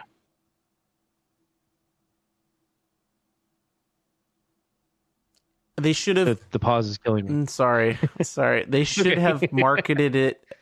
They should have... Um, they should have appended those first couple episodes that were still Clone Wars uh, to the last season of season five or something like that. And then those episodes where they changed the title sequence and it was just the run-up to Revenge of the Sith. Uh, and the ending and all that sort of stuff, I think they should have released separately as like a movie. Okay. I would not be surprised if they did do that at some point. I would have I would have really enjoyed not watching it in twenty minute snippets. Agreed. And um, I think that I think that uh, so um, the theatrical release was I, I don't know four or five it was a four or five episode story arc that they, instead of putting out as episodes, they cut together as a movie and put out in the theater. The, the, the one with Ahsoka and Sky Guy and whatnot. Yeah. So, um, the, it, it actually wouldn't surprise me if they, if at some point they released the, you know, on, on video, like a home release, uh, uh like a movie cut of those last of that last arc. Yeah. I, cause it would be kind of like a nice bookend. It would, uh, to, you know, counterbalance to the, yeah. to the theatrical release movie. I don't know if we need it now, but I definitely like thought it would be a good way to have viewed those, um, which I think were good. I don't want to step on the, the sentiment you had, Ken, too, of like, it, it was good stuff. It was good, good content. Yeah. Uh, especially the last arc, right? The, The changed color yeah. intro red to match Revenge of the Sith. Um, that that's a good ending, I think, for that show. Uh, but yeah, I agree. It, it, I still think it could be very strong if that, it was one viewing. Yeah, I, I mean, still think I still am of the opinion that the, and I'm I, I'm I'm. glad that we got season six and season seven. Um, I'm glad that we got that. I still think that the best ending for that series was the one that the actual and the end of season five, where with Ahsoka leaving. Yeah. Um, I thought that in terms of just like endings, that that was the best one that you could hope for from that from that series. But uh, I'm glad that we got these. I have, and and I loved that last story arc. I have deep thoughts about season six and seven leading up to those, like. I don't know that they're deep in terms of like groundbreaking, but I have many thoughts about those that I, those uh, I'm much happier episodes. With this being the new ending than oh yeah the end of season six. Oh yeah. man, season six. I oh man, season six. Te- I really felt teaser. When, when season six when season six came out, I really felt like they had made a mistake. They did. Or, or that they had made the right decision to end yeah. Clone Wars at the end of season five and not continue with season six. uh, just because the, the ending of season five was so good. And, and I felt like it, it felt after watching that, that final episode, then watching season six just felt kind of disjointed and out of place. Yeah. I have to, I have to couch and rearrange my thoughts when I do this on like when things came out, because I don't know. And again, I watched everything in reverse, right? So like I knew who Ahsoka Tano was, but it's interesting having gone from knowing her in Rebels to actually following her full arc through Clone Wars. Um, yes. All the way through this in yeah. one go. Anyway, uh, quick thought on it is good. I think it could have been even more powerful if you didn't take breaks to watch credits. Yeah. Yeah. Yeah. That's, and that's the, the thing is too, is like that it's hard, it's hard to call it a season because it's twelve episodes, and it's like, and because of the way they format the series, it's like four episodes of one story, four episodes of another, and then the big, cl- the big closer. It's like you didn't build up any momentum with the story. You just kind of had three desperate stories, which are like, it's, it's disjointed, but I see the purpose for each one they did. I, the Bad Batch. Mm. Okay. I mean, the Bad Batch is because they were already so far in development on that, those four episodes. Uh-huh. So they finished them off. Yep. And the, the Ahsoka walk, uh, walkabout story is just kind of like, where's the universe? So it kind of catches people back up if you, cause you haven't watched Clone Wars in so long. And then you get the actual story that they, that they wanted. The, the reason we came back to Clone Wars was that last four, the last four episodes. Mm-hmm. Like that, that, that's, and so the, the, the other ones not need to exist. That's a question I can't necessarily answer, but I see the reason they did that. I think those are different than the last one. So different that I wish that they were separated is what I'm saying. Yeah. And I, they had other stories in there as well that they never did. Like there's a Kashyyyk story arc that they didn't get to. Yeah. Um, and yeah, it's, it's with, with Tarful and stuff. Um, and there's, there's some other stories in there as well that they never, uh, the, there's some animatics out there for Dark Disciple, the, the Quinlan Voss one. And that turned into a graphic, uh, into a novel. And so there's lots of stuff that they kind of cut away from the season because they told it in other formats. So. Yeah. I think we'll talk more mm-hmm. about Clone Wars next time. I have, Definitely. I have a lot I've got, of notes I've, about it. And I'm I, taking notes. I, I, I, season seven and six and uh, end of five are really strong for me, having watched them all. So I watched for starting this, not just because of starting this, but because of wanting to talk to you guys about Star Wars and wanting to participate. I watched that show back to back to back to back to back to back to back. I went from one to seven. I didn't take breaks. So a lot of it is very fresh, and the storytelling, I, I have a lot of connection to, maybe in terms of the different ways they've done it. So I need to sort yeah. all that out before I get really strongly opinionated or anything, you know? No, and that's true. And it's something that we, that that's too, you mentioned it, because I, I mentioned one of the points of that Ahsoka walkabout arc is to catch everyone back up because they've been away from it for so long. Yeah. Mm-hmm. You never stepped away. Nope. And so you just went, boom. Yep. And really a lot of that. So a lot of that story arc doesn't land. Right. Yeah. Yeah. There you go. That was our quick thoughts, Kit. Okay. All right, guys, have a great night. Yeah. Thank you, everybody, for coming. We uh, enjoy it. Podcast, we were gamers dot com uh, to participate. Talk to you all soon. Talk to you guys later.